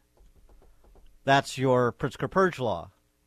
And uh, it's coming January 1. I know there's the court case in Kankakee Circuit Court, and I know that's going to be decided next month. And I know there's a good chance the Kankakee County judge is going to declare it unconstitutional. In fact, that's what I think is going to happen. But then it will be appealed up to the Supreme Court, which has a 5 2 Democrat advantage, two of whom newly elected justices financed by Governor Pritzker in their campaigns this past cycle. And what's the posture of the supermajority Democrat Socialist leadership in the House? Welch and Harmon in the House and the Senate, respectively? Have they indicated that they see any problem with the Pritzker Purge law, that they want to scrap it and start over? No, they have not. For more on this, now Ted Dabrowski joins us. Ted, thanks for being with us again. Good morning, Dan. Good morning, Amy. So we're in veto session this week. How exciting! Uh, I know there was pronouncements from Pritzker. Uh, you know, clean up some language. Oh, we'll take a look at it. Oh, this and that. As he was getting um, hammered on the issue, he started to modify his position and respond. You know, to the claims, the legitimate claims, the actual truthful claims that have been advanced by prosecutors around the state. But I mean, is there any prospect other than through the courts that you're going to see a change in this law? And even if it were declared unconstitutional, then what should we expect the General Assembly will do? Yeah, so you can, you can predict no changes, hardly any changes. So the veto session, you know, was meant to or was meant to, to improve some of this uh, Safety Act. But uh, even though the pressure Pritzker felt, and certainly your your ads were a big part of that, um, you know, put pressure on him. He had to respond. He could not ignore it, and so he responded. But now that you've seen the results of the elections, I think he'll be bold enough to say, you know, hardly hardly make any, maybe a few clarification things and stuff like that. You know, things that they can all then celebrate that they've done a great job. But uh, they're not going to touch this stuff. And you know, you're hitting the ankle bracelet stuff just a minute ago. Um, you know, that's that's one of the crazy parts of this of this new law, right? Where where the um, the bad guys have 48 hours to be AWOL on their on their uh, bracelets before they can they can be chased, and that's that's you know again that's the kind of stuff that's that's passing in the state, and uh, you know I think we're just getting a preview of, of Illinois becoming like Cook County, where those kind of things already happen. Well, and um, we also are operating on, as, as many sheriffs and prosecutors tr- tried to warn us during the election cycle, we're also operating under this fantasy that there is the personnel to chase down all these individuals that are going to be. Uh, that are going to, to walk on their own recognizance any more than they chase down people on electronic monitoring who are violating the terms of their electronic monitoring. There just isn't the personnel and with respect to the power structure in the in Cook County and the state, there isn't the willpower either. No, there's not, and you, all you need to do is look at the arrest rates in Chicago, and you know look at look at the sentencing, look at look at all these things that have been just a, dramatic failure in Chicago, and and you know you've got the CWB does a great job of of you know chronicling. You've got all these bad guys out there. They're they're you know multiple time felons, and they're out on the street. And uh, look what's happening. And you know that's why I think there's there's hope in the lawsuits from from all the 58 different uh, states attorneys in Illinois that have been combined into one one lawsuit. Yeah, but here, here's that, the de- you know here, here's the deal with that though. I mean, again, listen to what the people who author the legislation are saying. Listen to what the Speaker of the Illinois House is saying. Listen to what Don Harmon isn't saying. Um, Kam Buckner is running for mayor. He's touting the Safety Act as an achievement. Um, the the Black Caucus in the General Assembly, under the stewardship of Chris Welch in the House, they have they have demonstrated no appetite to make any changes. So it's ruled unconstitutional. And let's say the Supreme Court uh, upholds that. Well, then they go back in January and they clean up some of the language because a lot of the arguments are process arguments or so effectively like the one subject rule, and they limit or they pass a series of bills that are that comport with the one subject rule, and we get the same thing. I mean, as you say, they're nothing if not emboldened by November 8th election results. Yeah, no, you're absolutely right. The question is, can we get them to? Can we create? And this is a, this is the collective we, whatever's left of us, we who, who point out all the flaws. And, and my colleague Matt Rosenberg's done a great job of a piece we put out this morning about what should be changed but won't be changed. And uh, there's so much there's so much bad about it. That's why we say forget tweaking it, forget trying to fix it. It should be it should just be scrapped and started over. But uh, you know those are all wishful thinking uh, comments. Uh, yeah, you're right. I think the question is, can we just make this thing? And, and, and you know, you, you tried really hard with that, and you know, it didn't stick, I guess, in some ways because there are other issues that came up. But uh, but it's it's becoming pretty obvious how bad it is. And uh, again, I, I don't know why. enough. We Well, no, the election's yeah, over, though. The election's Yeah, over. He won. Yeah, and we can't extrapolate this Chicago and Cook County into the rest of the state. People can't see it, and you know, sadly, it's going to take real sadness and murders and deaths and all that to kind of make, make it come to life. But I, I mean, I was there. Kam Buckner, he was going to come on the show. I've got his cell phone number. He's ready to come on. I'm like, defend this, please. And he said, I, I will. There will be no, uh, nothing, nothing amended from this. This is the way it's going to be, and I don't care what Pritzker says, you know, because it was during his election that nothing's going to be changed. Yeah, you know, they they can they can still they can still do a couple small things to clarify, and they'll they will act like those are wins, and that's that's it. That's all they'll do. They don't need to do more. Sadly. Uh, so uh, with uh, them back in in se- in session this week, you've got uh, leadership votes for the Republican caucuses. Uh, there's uh, two candidates, as I understand, on the House side to replace Jim Durkin, and uh, Dan McConchie is going to be gone as uh, as the super minority leader in the Senate. Uh, he's going to be replaced by John Curran, state senator from DuPage County. We'll see if he can hold his seat next go around eight of the 60 state reps who have some part of uh, suburban, the suburbs, suburban cook and the collars, only eight out of 60 are Republicans, 15%. As I mentioned yesterday, the lowest number of members in any caucus since World War II, 39 in the House, 33% of the of the eight times since World War II. I'll just keep going. From the eight times since World War II that a caucus has had fewer than forty percent of the seats in their chamber, five of those have been under Jim Durkin over the last decade. Five of the eight times since World War II. And what I see from the Republican Party, uh, seat warmers like Steve Reick in McHenry County, who only won with 54% of the vote. He's one of the eight that are left. And a lot of those eight are vulnerable in 2024, depending on what the Repu- Republican Party does both nationally and locally. Steve Reick is one of those who is you know, carrying on about uh, what the Republican Party needs to do and so on and so forth when he's been a seat warmer in what used to be a safe seat, increasingly not. And he voted, as so many have, to advance the Democrat socialist agenda on many occasions, like, for example, when he voted for the gas tax increase. Why did the gas tax increase and the income tax increase, why didn't those play for Republicans in this cycle? Maybe because uh, Jim Durkin and, uh, structured a vote where Republicans passed the gas tax increase despite Democrat supermajorities because they want Republicans on the bill too to make it bipartisan. Maybe because it was Bruce Rauner who promised to lower the state income tax to 3%, and instead, at the end of his term, it was 4.95%. He increased it again with Republicans coming over in service of Democrats to make it look bipartisan. Maybe those are the issues where, where we've muddied the waters such that the Republican Party has no definition, and now we're listening to or, or, we'll see if the Republican Party is listening to those handful of legislators, literally now, who are left, who were responsible for the muddying of waters, who cheerleaded the muddying of waters. Yeah, the, the more they muddied, muddied the water, waters, the more they lost votes and and uh, positions, and then the, the, the more they muddied again. You know, they don't understand that the strategy they've been they've been taking has actually made it worse every single time. And if, if you know guys like Reick are saying the same things, well, they'll just perpetuate it and get even worse. And you know what's fascinating about all this too is that you know everybody I, I laugh, but all those people who thought Illinois would be better after Mike Madigan was gone, you know this machine is alive and well and even stronger.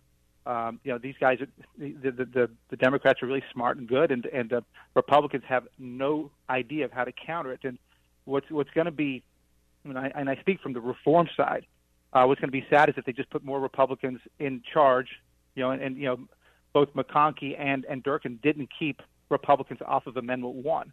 You know, McConchie yeah, allowed right. 11, 11 of his 18 senators to vote for Amendment One, 60 percent of them. So you know, how can they expect to be differentiated? You know, if they if they're going to if they're going to vote like Democrats, well, the people always take take a real Democrat to a to a fake one.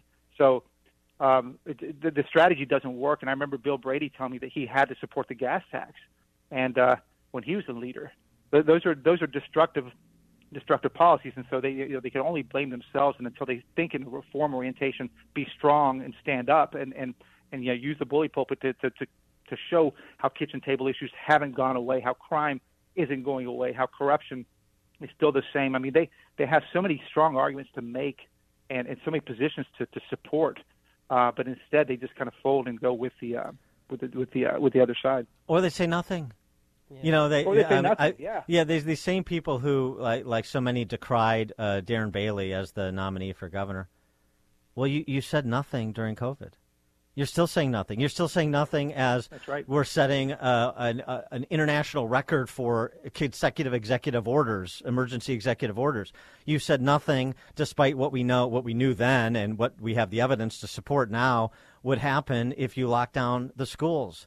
And there were other examples, counterexamples to follow if you wanted to at least make the argument of where we should go. But you said nothing. Then you show up and you think we've got $50 million to ram through somebody that we want as the the, the, the entire power power structure, such as it is, not much power, uh, as the nominee, and that nominee gets pantsed in a Republican primary, and then they complain about, oh, you can't win general elections. Well, you can't win primaries because you don't have a party, because you don't have a party that has faith in your leadership. And so I, it's just it's just fascinating to listen to people who all they've done is curse the darkness. Madigan this, Pritzker that, conservatives this. Uh, continue I- to can, can you know curse the darkness as the means to avoid any responsibility for what happens on their watch. And if you think that uh, trying to offload accountability to people who don't have leadership positions in the official party structure, if you think that's going to be compelling, if you think that's a party building exercise, well, then the last decade has proven just how wrong you are. Yeah, and there's a, a couple things, Dan. Like you said, they, they haven't stood up at all, or strongly enough, or, or as a caucus, and really stood together and, and oppose all the bad things that happen. But they also haven't been very good at being for stuff. Uh, you know, they Yes. don't give a they don't give a path, a vision of what an Illinois should be, what it can be, what it used to be, and uh, there's a, there's a lot of good messaging out there, at least to start winning people over. But uh, instead, what's happening is that they're you know, I, I wouldn't say they're necessarily repelling people, but they're certainly not they're, they're losing people, and, and they're losing people that shouldn't be lost. And you just said out of out of all the suburbs, how people have fled. Um, you know, every you know we're, we're in the and and, the and relentlessly messaging and relentlessly Yeah, messaging and every relentless, day, yeah, relentless. every single every day. Why why why did why why didn't everyone know about the Safety Act as soon as it was passed? Why why why wasn't why weren't press Politicians didn't releases? read it. why weren't well yeah why weren't press releases coming out from every Republican legislative office time day after day after day leading into the 2022 election? Why aren't they telling success stories of opportunity scholarship kids with the tax credit scholarship program? I mean, they Yeah, just I- they just they just show up, uh, uh, you know, uh, uh, 90 days before primary and 90 days before general election, and hope somebody you know delivers them from on high. That's what they do. Well, Well, Dan, you know, he, so I think here's how they, they need to start thinking about the next four years. All these kitchen table issues haven't gone away; they're going to come back in a big way. So, uh, you know, with with the Safety Act in place, crime is going to pick up. With Amendment One, these labor these labor unions are going to be so emboldened; they're going to they're going to demand everything in the sky. Yeah. So taxes are going to go up. Uh, parents are going to see their rights totally destroyed uh, in the teachers' contracts with all the sex ed and transgender and all that. So this is an amazing time. I'm amazing. I use that word. Um, this is a time for them to figure out what that new messaging is because because the Democrats, with all their supermajorities, with all their you know, they're going to celebrate like crazy and go crazy and make this place even worse. And so that's the opportunity. Can they figure it out or not? Uh, the, the the Republicans will see. Ted Dabrowski, President of wirepoints.org, all things Illinois policy related. Ted, thanks as always. Thank you, guys. Thank you. And he joined us on our turnkey.pro answer line. Listen to podcast of Dan and Amy from the AM 560 mobile app. Download it today at 560theanswer.com slash mobile. This is Chicago's Morning Answer with Dan Proft and Amy Jacobson on AM 560. The Answer.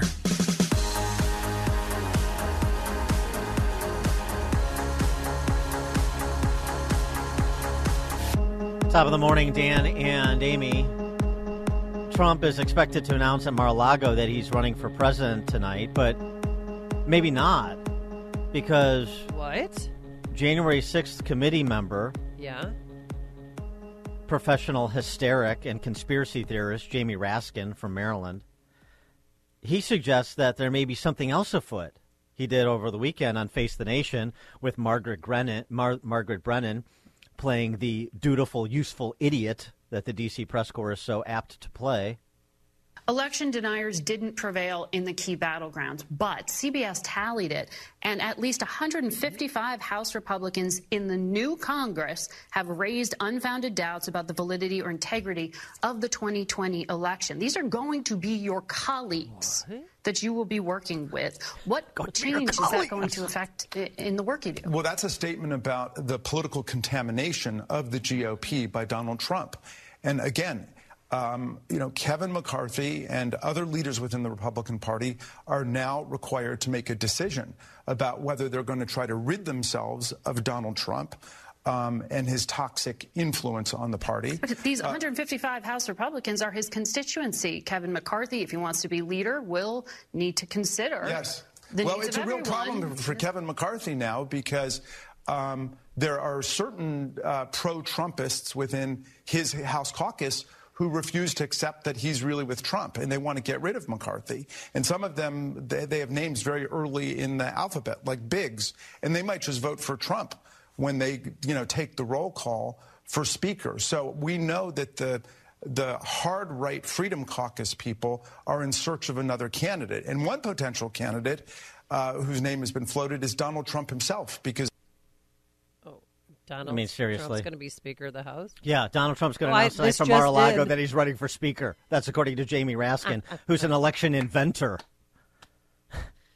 Give me a break. I, these guys, This is right? And then, uh, and then also too, Margaret Brennan, the 155 election deniers. These, these are your colleagues. How can you work with these Martians?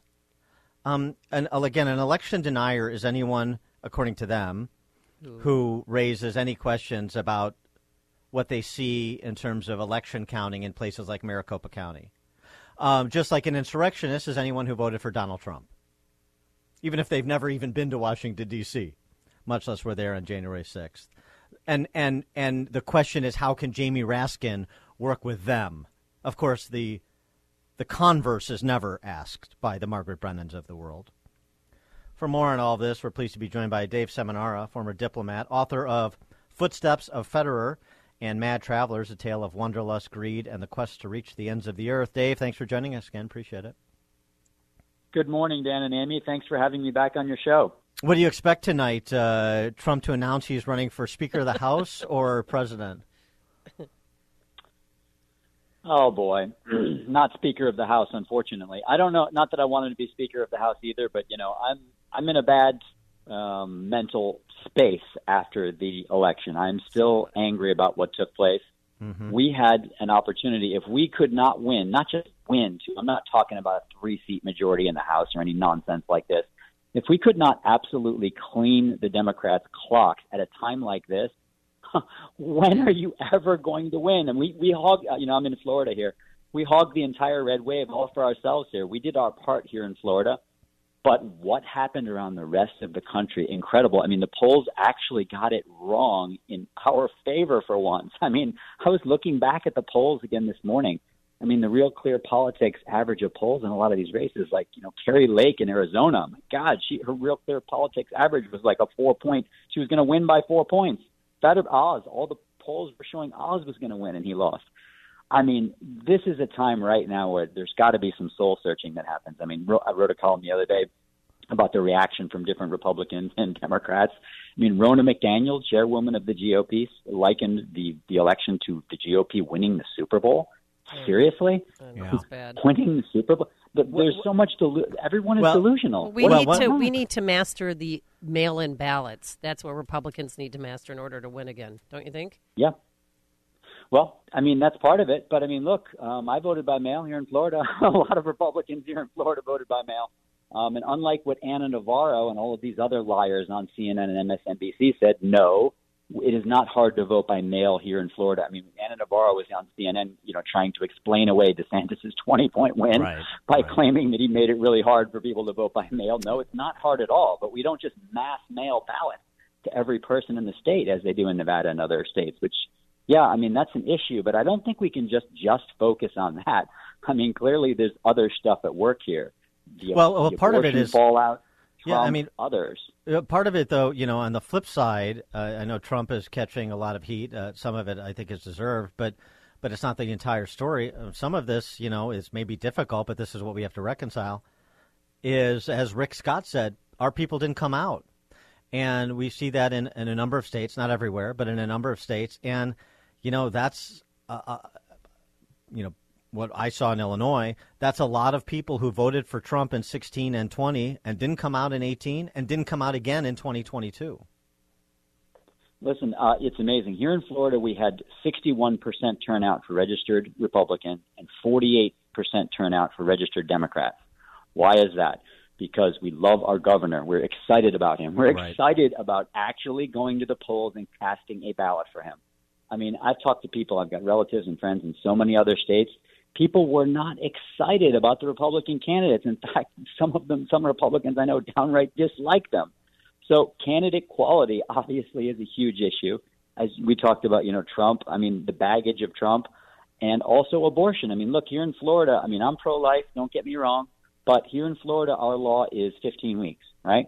Abortion is lawed, allowed until 15 weeks, which obviously pro choice people, they don't like it, but it's not so you know so strict that it's driving people to the polls and they're you know they're furious about it. It's a compromise. You know what I mean? And I feel like if we want to be completely uncompromising on issues like abortion, and believe me, again, I'm pro-life, but we're going to have a fallout to that. Yeah, but I, I- think that's a lot more complicated because I, I don't think that's the case. I don't think there. I mean, there maybe there are examples, but for every example you give me of somebody who's uncompromising, I can give you a counter. But Lee Zeldin is pro-life in New York State, and he had the best performance of a Republican in New York State in five in, in almost. Uh, uh, biggest GOP vote across the state in almost five decades. Best performance since Pataki won, you know, 25 years ago. Um, uh, you know, Mike DeWine is pro-life, and he signed a heartbeat bill too, and he won by 25 points. Uh, as you mentioned, DeSantis and so on and so forth. So I, I think it's more complicated than just invoking abortion. And and and I, I know you're not suggesting this, but a lot of people just invoke abortion. You can't talk about it. Don't talk about it. Don't say anything about it. And then you just cede all the ground in terms of defining that issue and who's the extremist to the left. No, I'm just saying it's part of the picture. It's part of the puzzle. To me, Trump baggage is a big part of it. Candidate quality is a big part of it. Abortion is a big part of it. And when I say abortion, I don't even necessarily mean in a specific state, but I think the states that that passed very strict abortion laws after Dobbs, even not just the didn't have just ramification in that state, but it sent a message around the country, right? And it allowed Democrats to portray us as extreme. And clearly, it drove a lot of young people to the polls, as well as this bogus, yeah. you know, I- ex- debt except, relief ex- issue. Except, except, that- except nationally, that's not true. Nationally, the uh, vote under 30 represented 12% of the overall vote, which is right in the sweet spot of where it normally is in midterms, 11 to 13% the last four. I mean, I, Well, there's what just, But- but what was the issue was driving big- them to the polls? It doesn't matter. You- You're saying you're saying there was like a massive turnout of under 30s that propelled Democrats. Well, that's not true as a proportion of the overall turnout. It, it's just So more what I saw complicated was than what people want the to election. believe. No, I, I agree with you, Dan. You make good points. But here's what, what I thought was interesting. Before the election, when they were asking people, what's your top issue? You know, is inflation by a mile and, and abortion was single digits. Then I saw, you know, uh, exit polls afterwards, a couple of them. One of them said 27% of the voters said abortion was their key issue. Mm-hmm. And then another poll, it was something like that too, 25%. So something happened there. There was a big disconnect between the polls before the election and then the actual exit polls. So I, I hear what you're saying. You're right. It wasn't all just, can't just blame it on young people. But clearly there was a variety of different things that happened here. And moving forward, the key thing is where do we move forward here? Heads have got to roll. Well- I mean, you know, I'm here in Florida. I'm not a I'm not a part of the DeSantis campaign, but right now there's going to be a civil war in the Republican Party. It's going to be a battle here, and those Yeah. two, I don't see a path for Trump to win in 2024. Leaving Yeah. aside uh, debating all of his flaws and everything, I, I don't see the math. That's my issue. Is how do you get a you know he's going to be a 78 year old candidate with unfavorables. Every poll in the world you look at is unfavorable somewhere, but in the best poll, is unfavorable is let's say 52 or 53, and in the worst, is unfavorable is like 58 or 60. What is the math for Trump to win in 2024? I don't see it. Well, is there I- I anything see he the could math s- for him to get the nomination? I don't see the math for him to win. But besides the math, is there anything he could say tonight during his primetime speech, which will be eight o'clock Central Time, that would convince you otherwise? Nothing in the world because the problem is he doesn't have to convince me. I'm a Republican, right? I vote Republican. He's got to convince independents. And unfortunately, people have already made up their mind about Trump. This is the problem with him. No one in America is still undecided on Trump. No one. Yeah, I mean, I th- those are legitimate questions to raise and uh, problems that he has to address and be persuasive. Uh, there's no question about that, uh, particularly with uh, somebody uh, you know, poised to challenge him where there is great enthusiasm, and that's, of course, DeSantis. Uh, I wanted something else, though. You mentioned candidate quality, and I'm hearing this a lot, too, and that, to me, is another complicated variable. Because uh, Katie Hobbs and John Fetterman were such great candidates. Hmm, No, Oh, I don't think so. um, uh, and and you you embedded it with Fetterman. I read your piece in the Spectator did. about being a phone banker for Fetterman. How, how give it? Tell us that experience.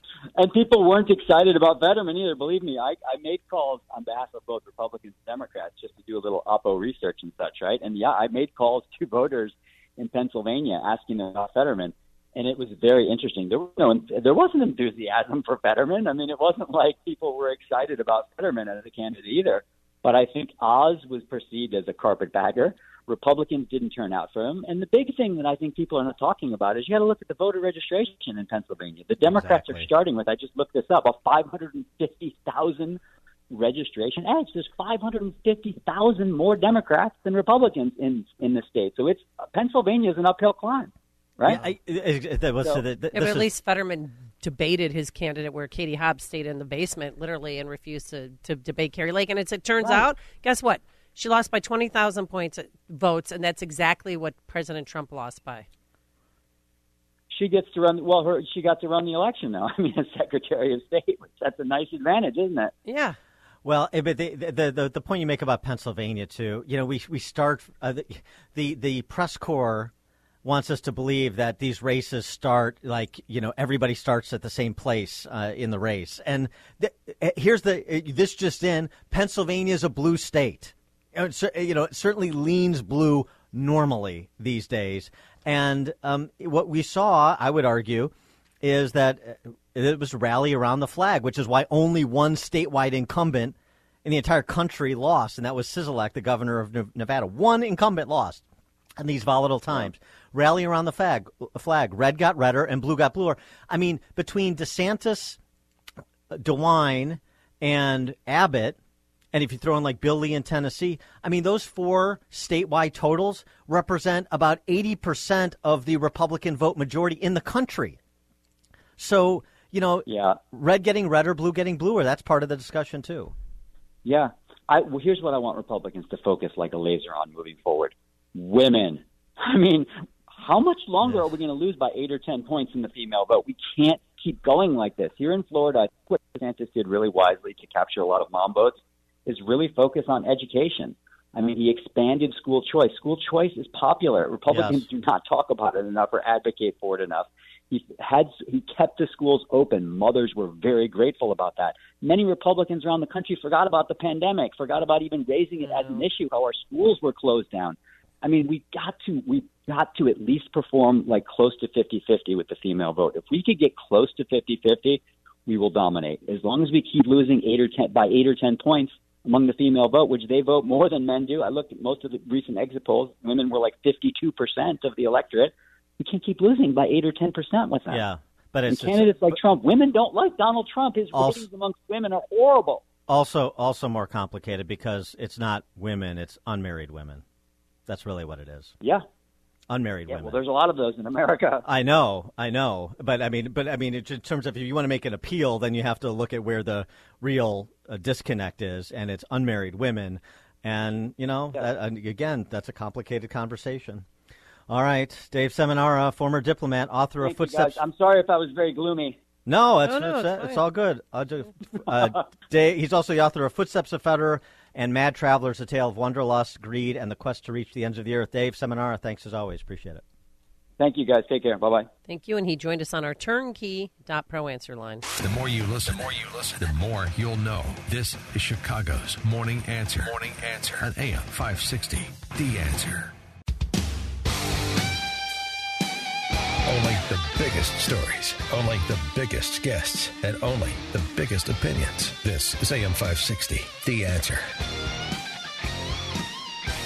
Top of the morning, Dan and Amy. There's nothing more entertaining than an international climate conference. COP27, this UN sponsored confab in Sharm el Sheikh, is occurring. You know how you know? Because How? 400 private jets arrived in Egypt for the conference there you to decry people's carbon footprints. Oh, the elitist snobs. Give me a break. It's it's so entertaining, and of course uh, Biden is there to offer bon mots to Xi, and she's there to pretend like he gives a rat's ass about uh, global temperature, uh, and and of course the climate cultists are out in force. Listen to this crew that went to the top of Mount Sinai to symbolically break stone tablets What? a la Moses coming down from on high. The climate promises have not been kept worldwide, including in Israel. Whoa. Wow. And when So it comes sad. to the leaders of the world who are gathering at COP27, there's a lot of talk.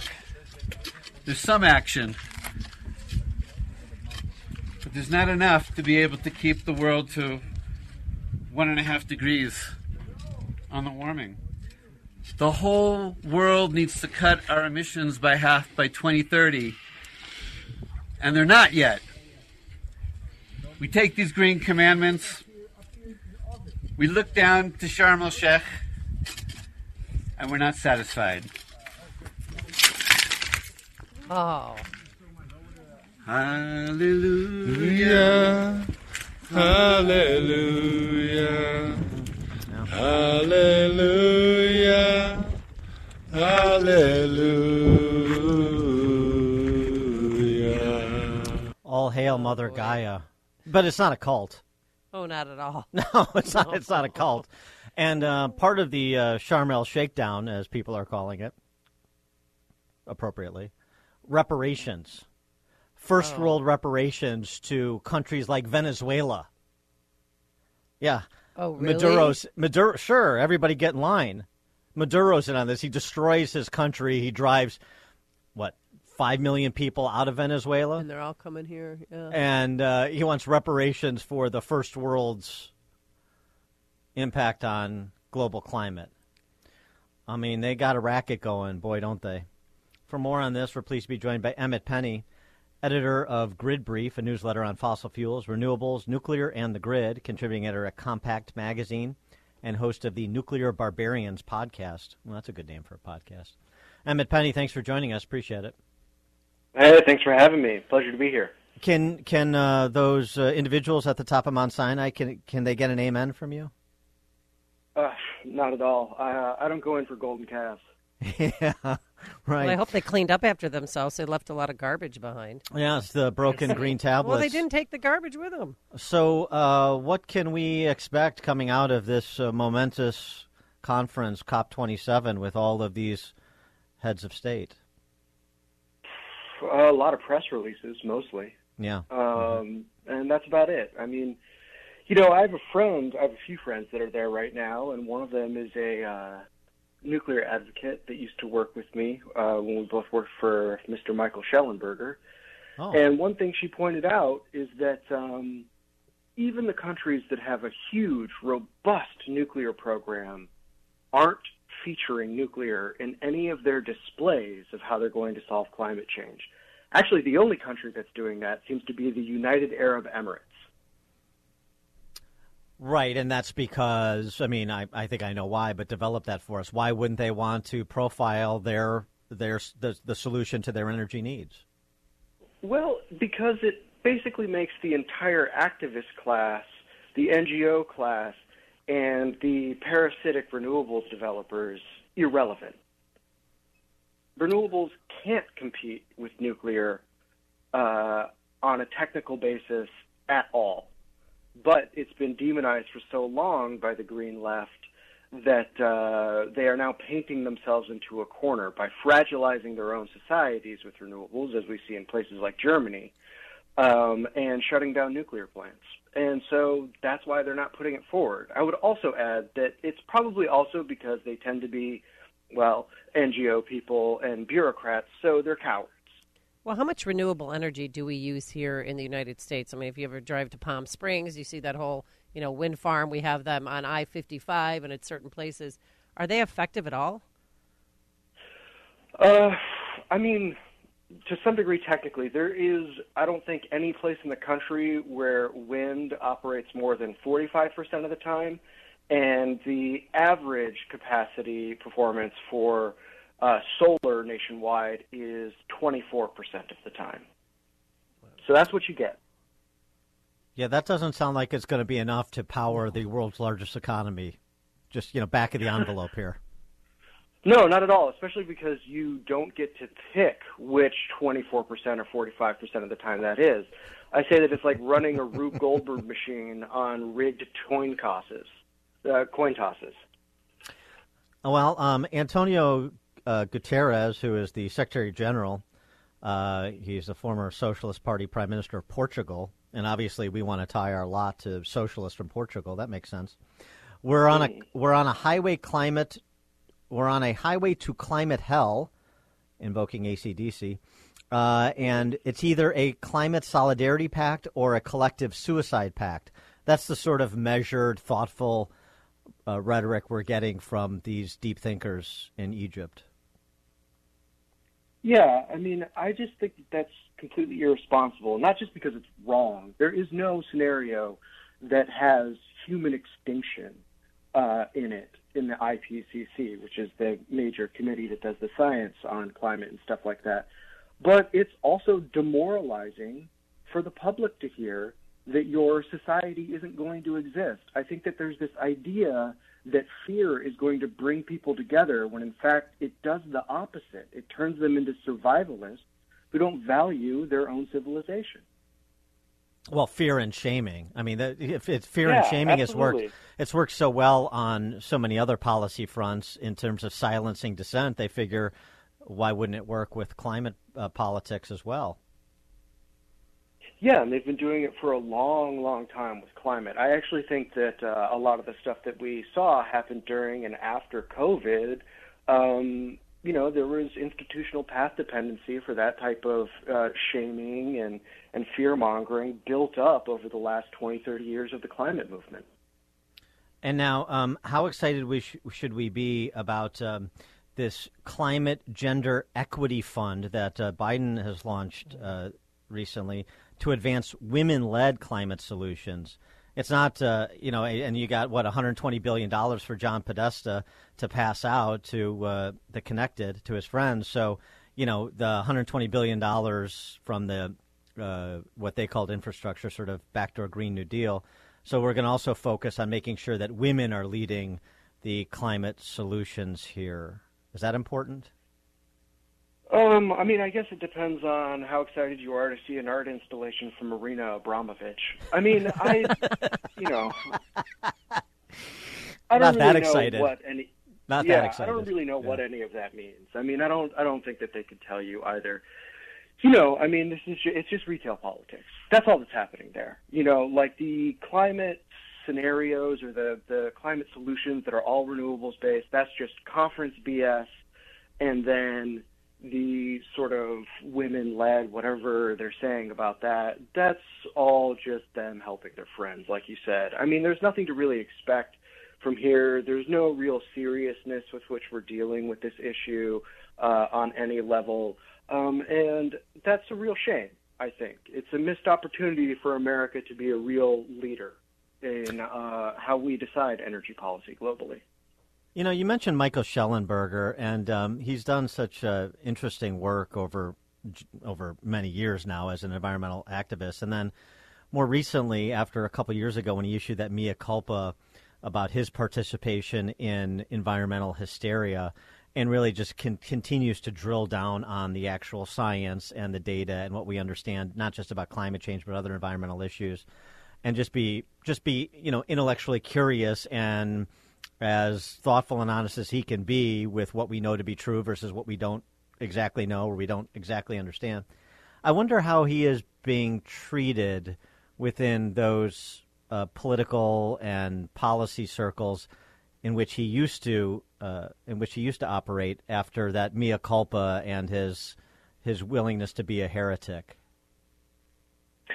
Well, I've seen a little bit of it, and you know, obviously, I'm friends with Michael. I love the guy, and I really support what he's doing.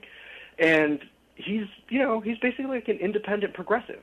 You know, Yeah, like those are his actual politics. And so, how they respond to Michael, and this goes back to your your shaming thing, is I've seen people like without any sense of irony call him a right wing nationalist, which is like the last thing I would ever ascribe to Michael Shellenberger of all people. It's mm-hmm. just crazy But they don't want to enter- entertain his arguments. They don't want to think deeply about what they're doing. They want to protect what they have. That's the best way to think about what's happening with this climate stuff. Is they're protecting the patronage networks that they've developed. That's really what that politics is about. Mm-hmm.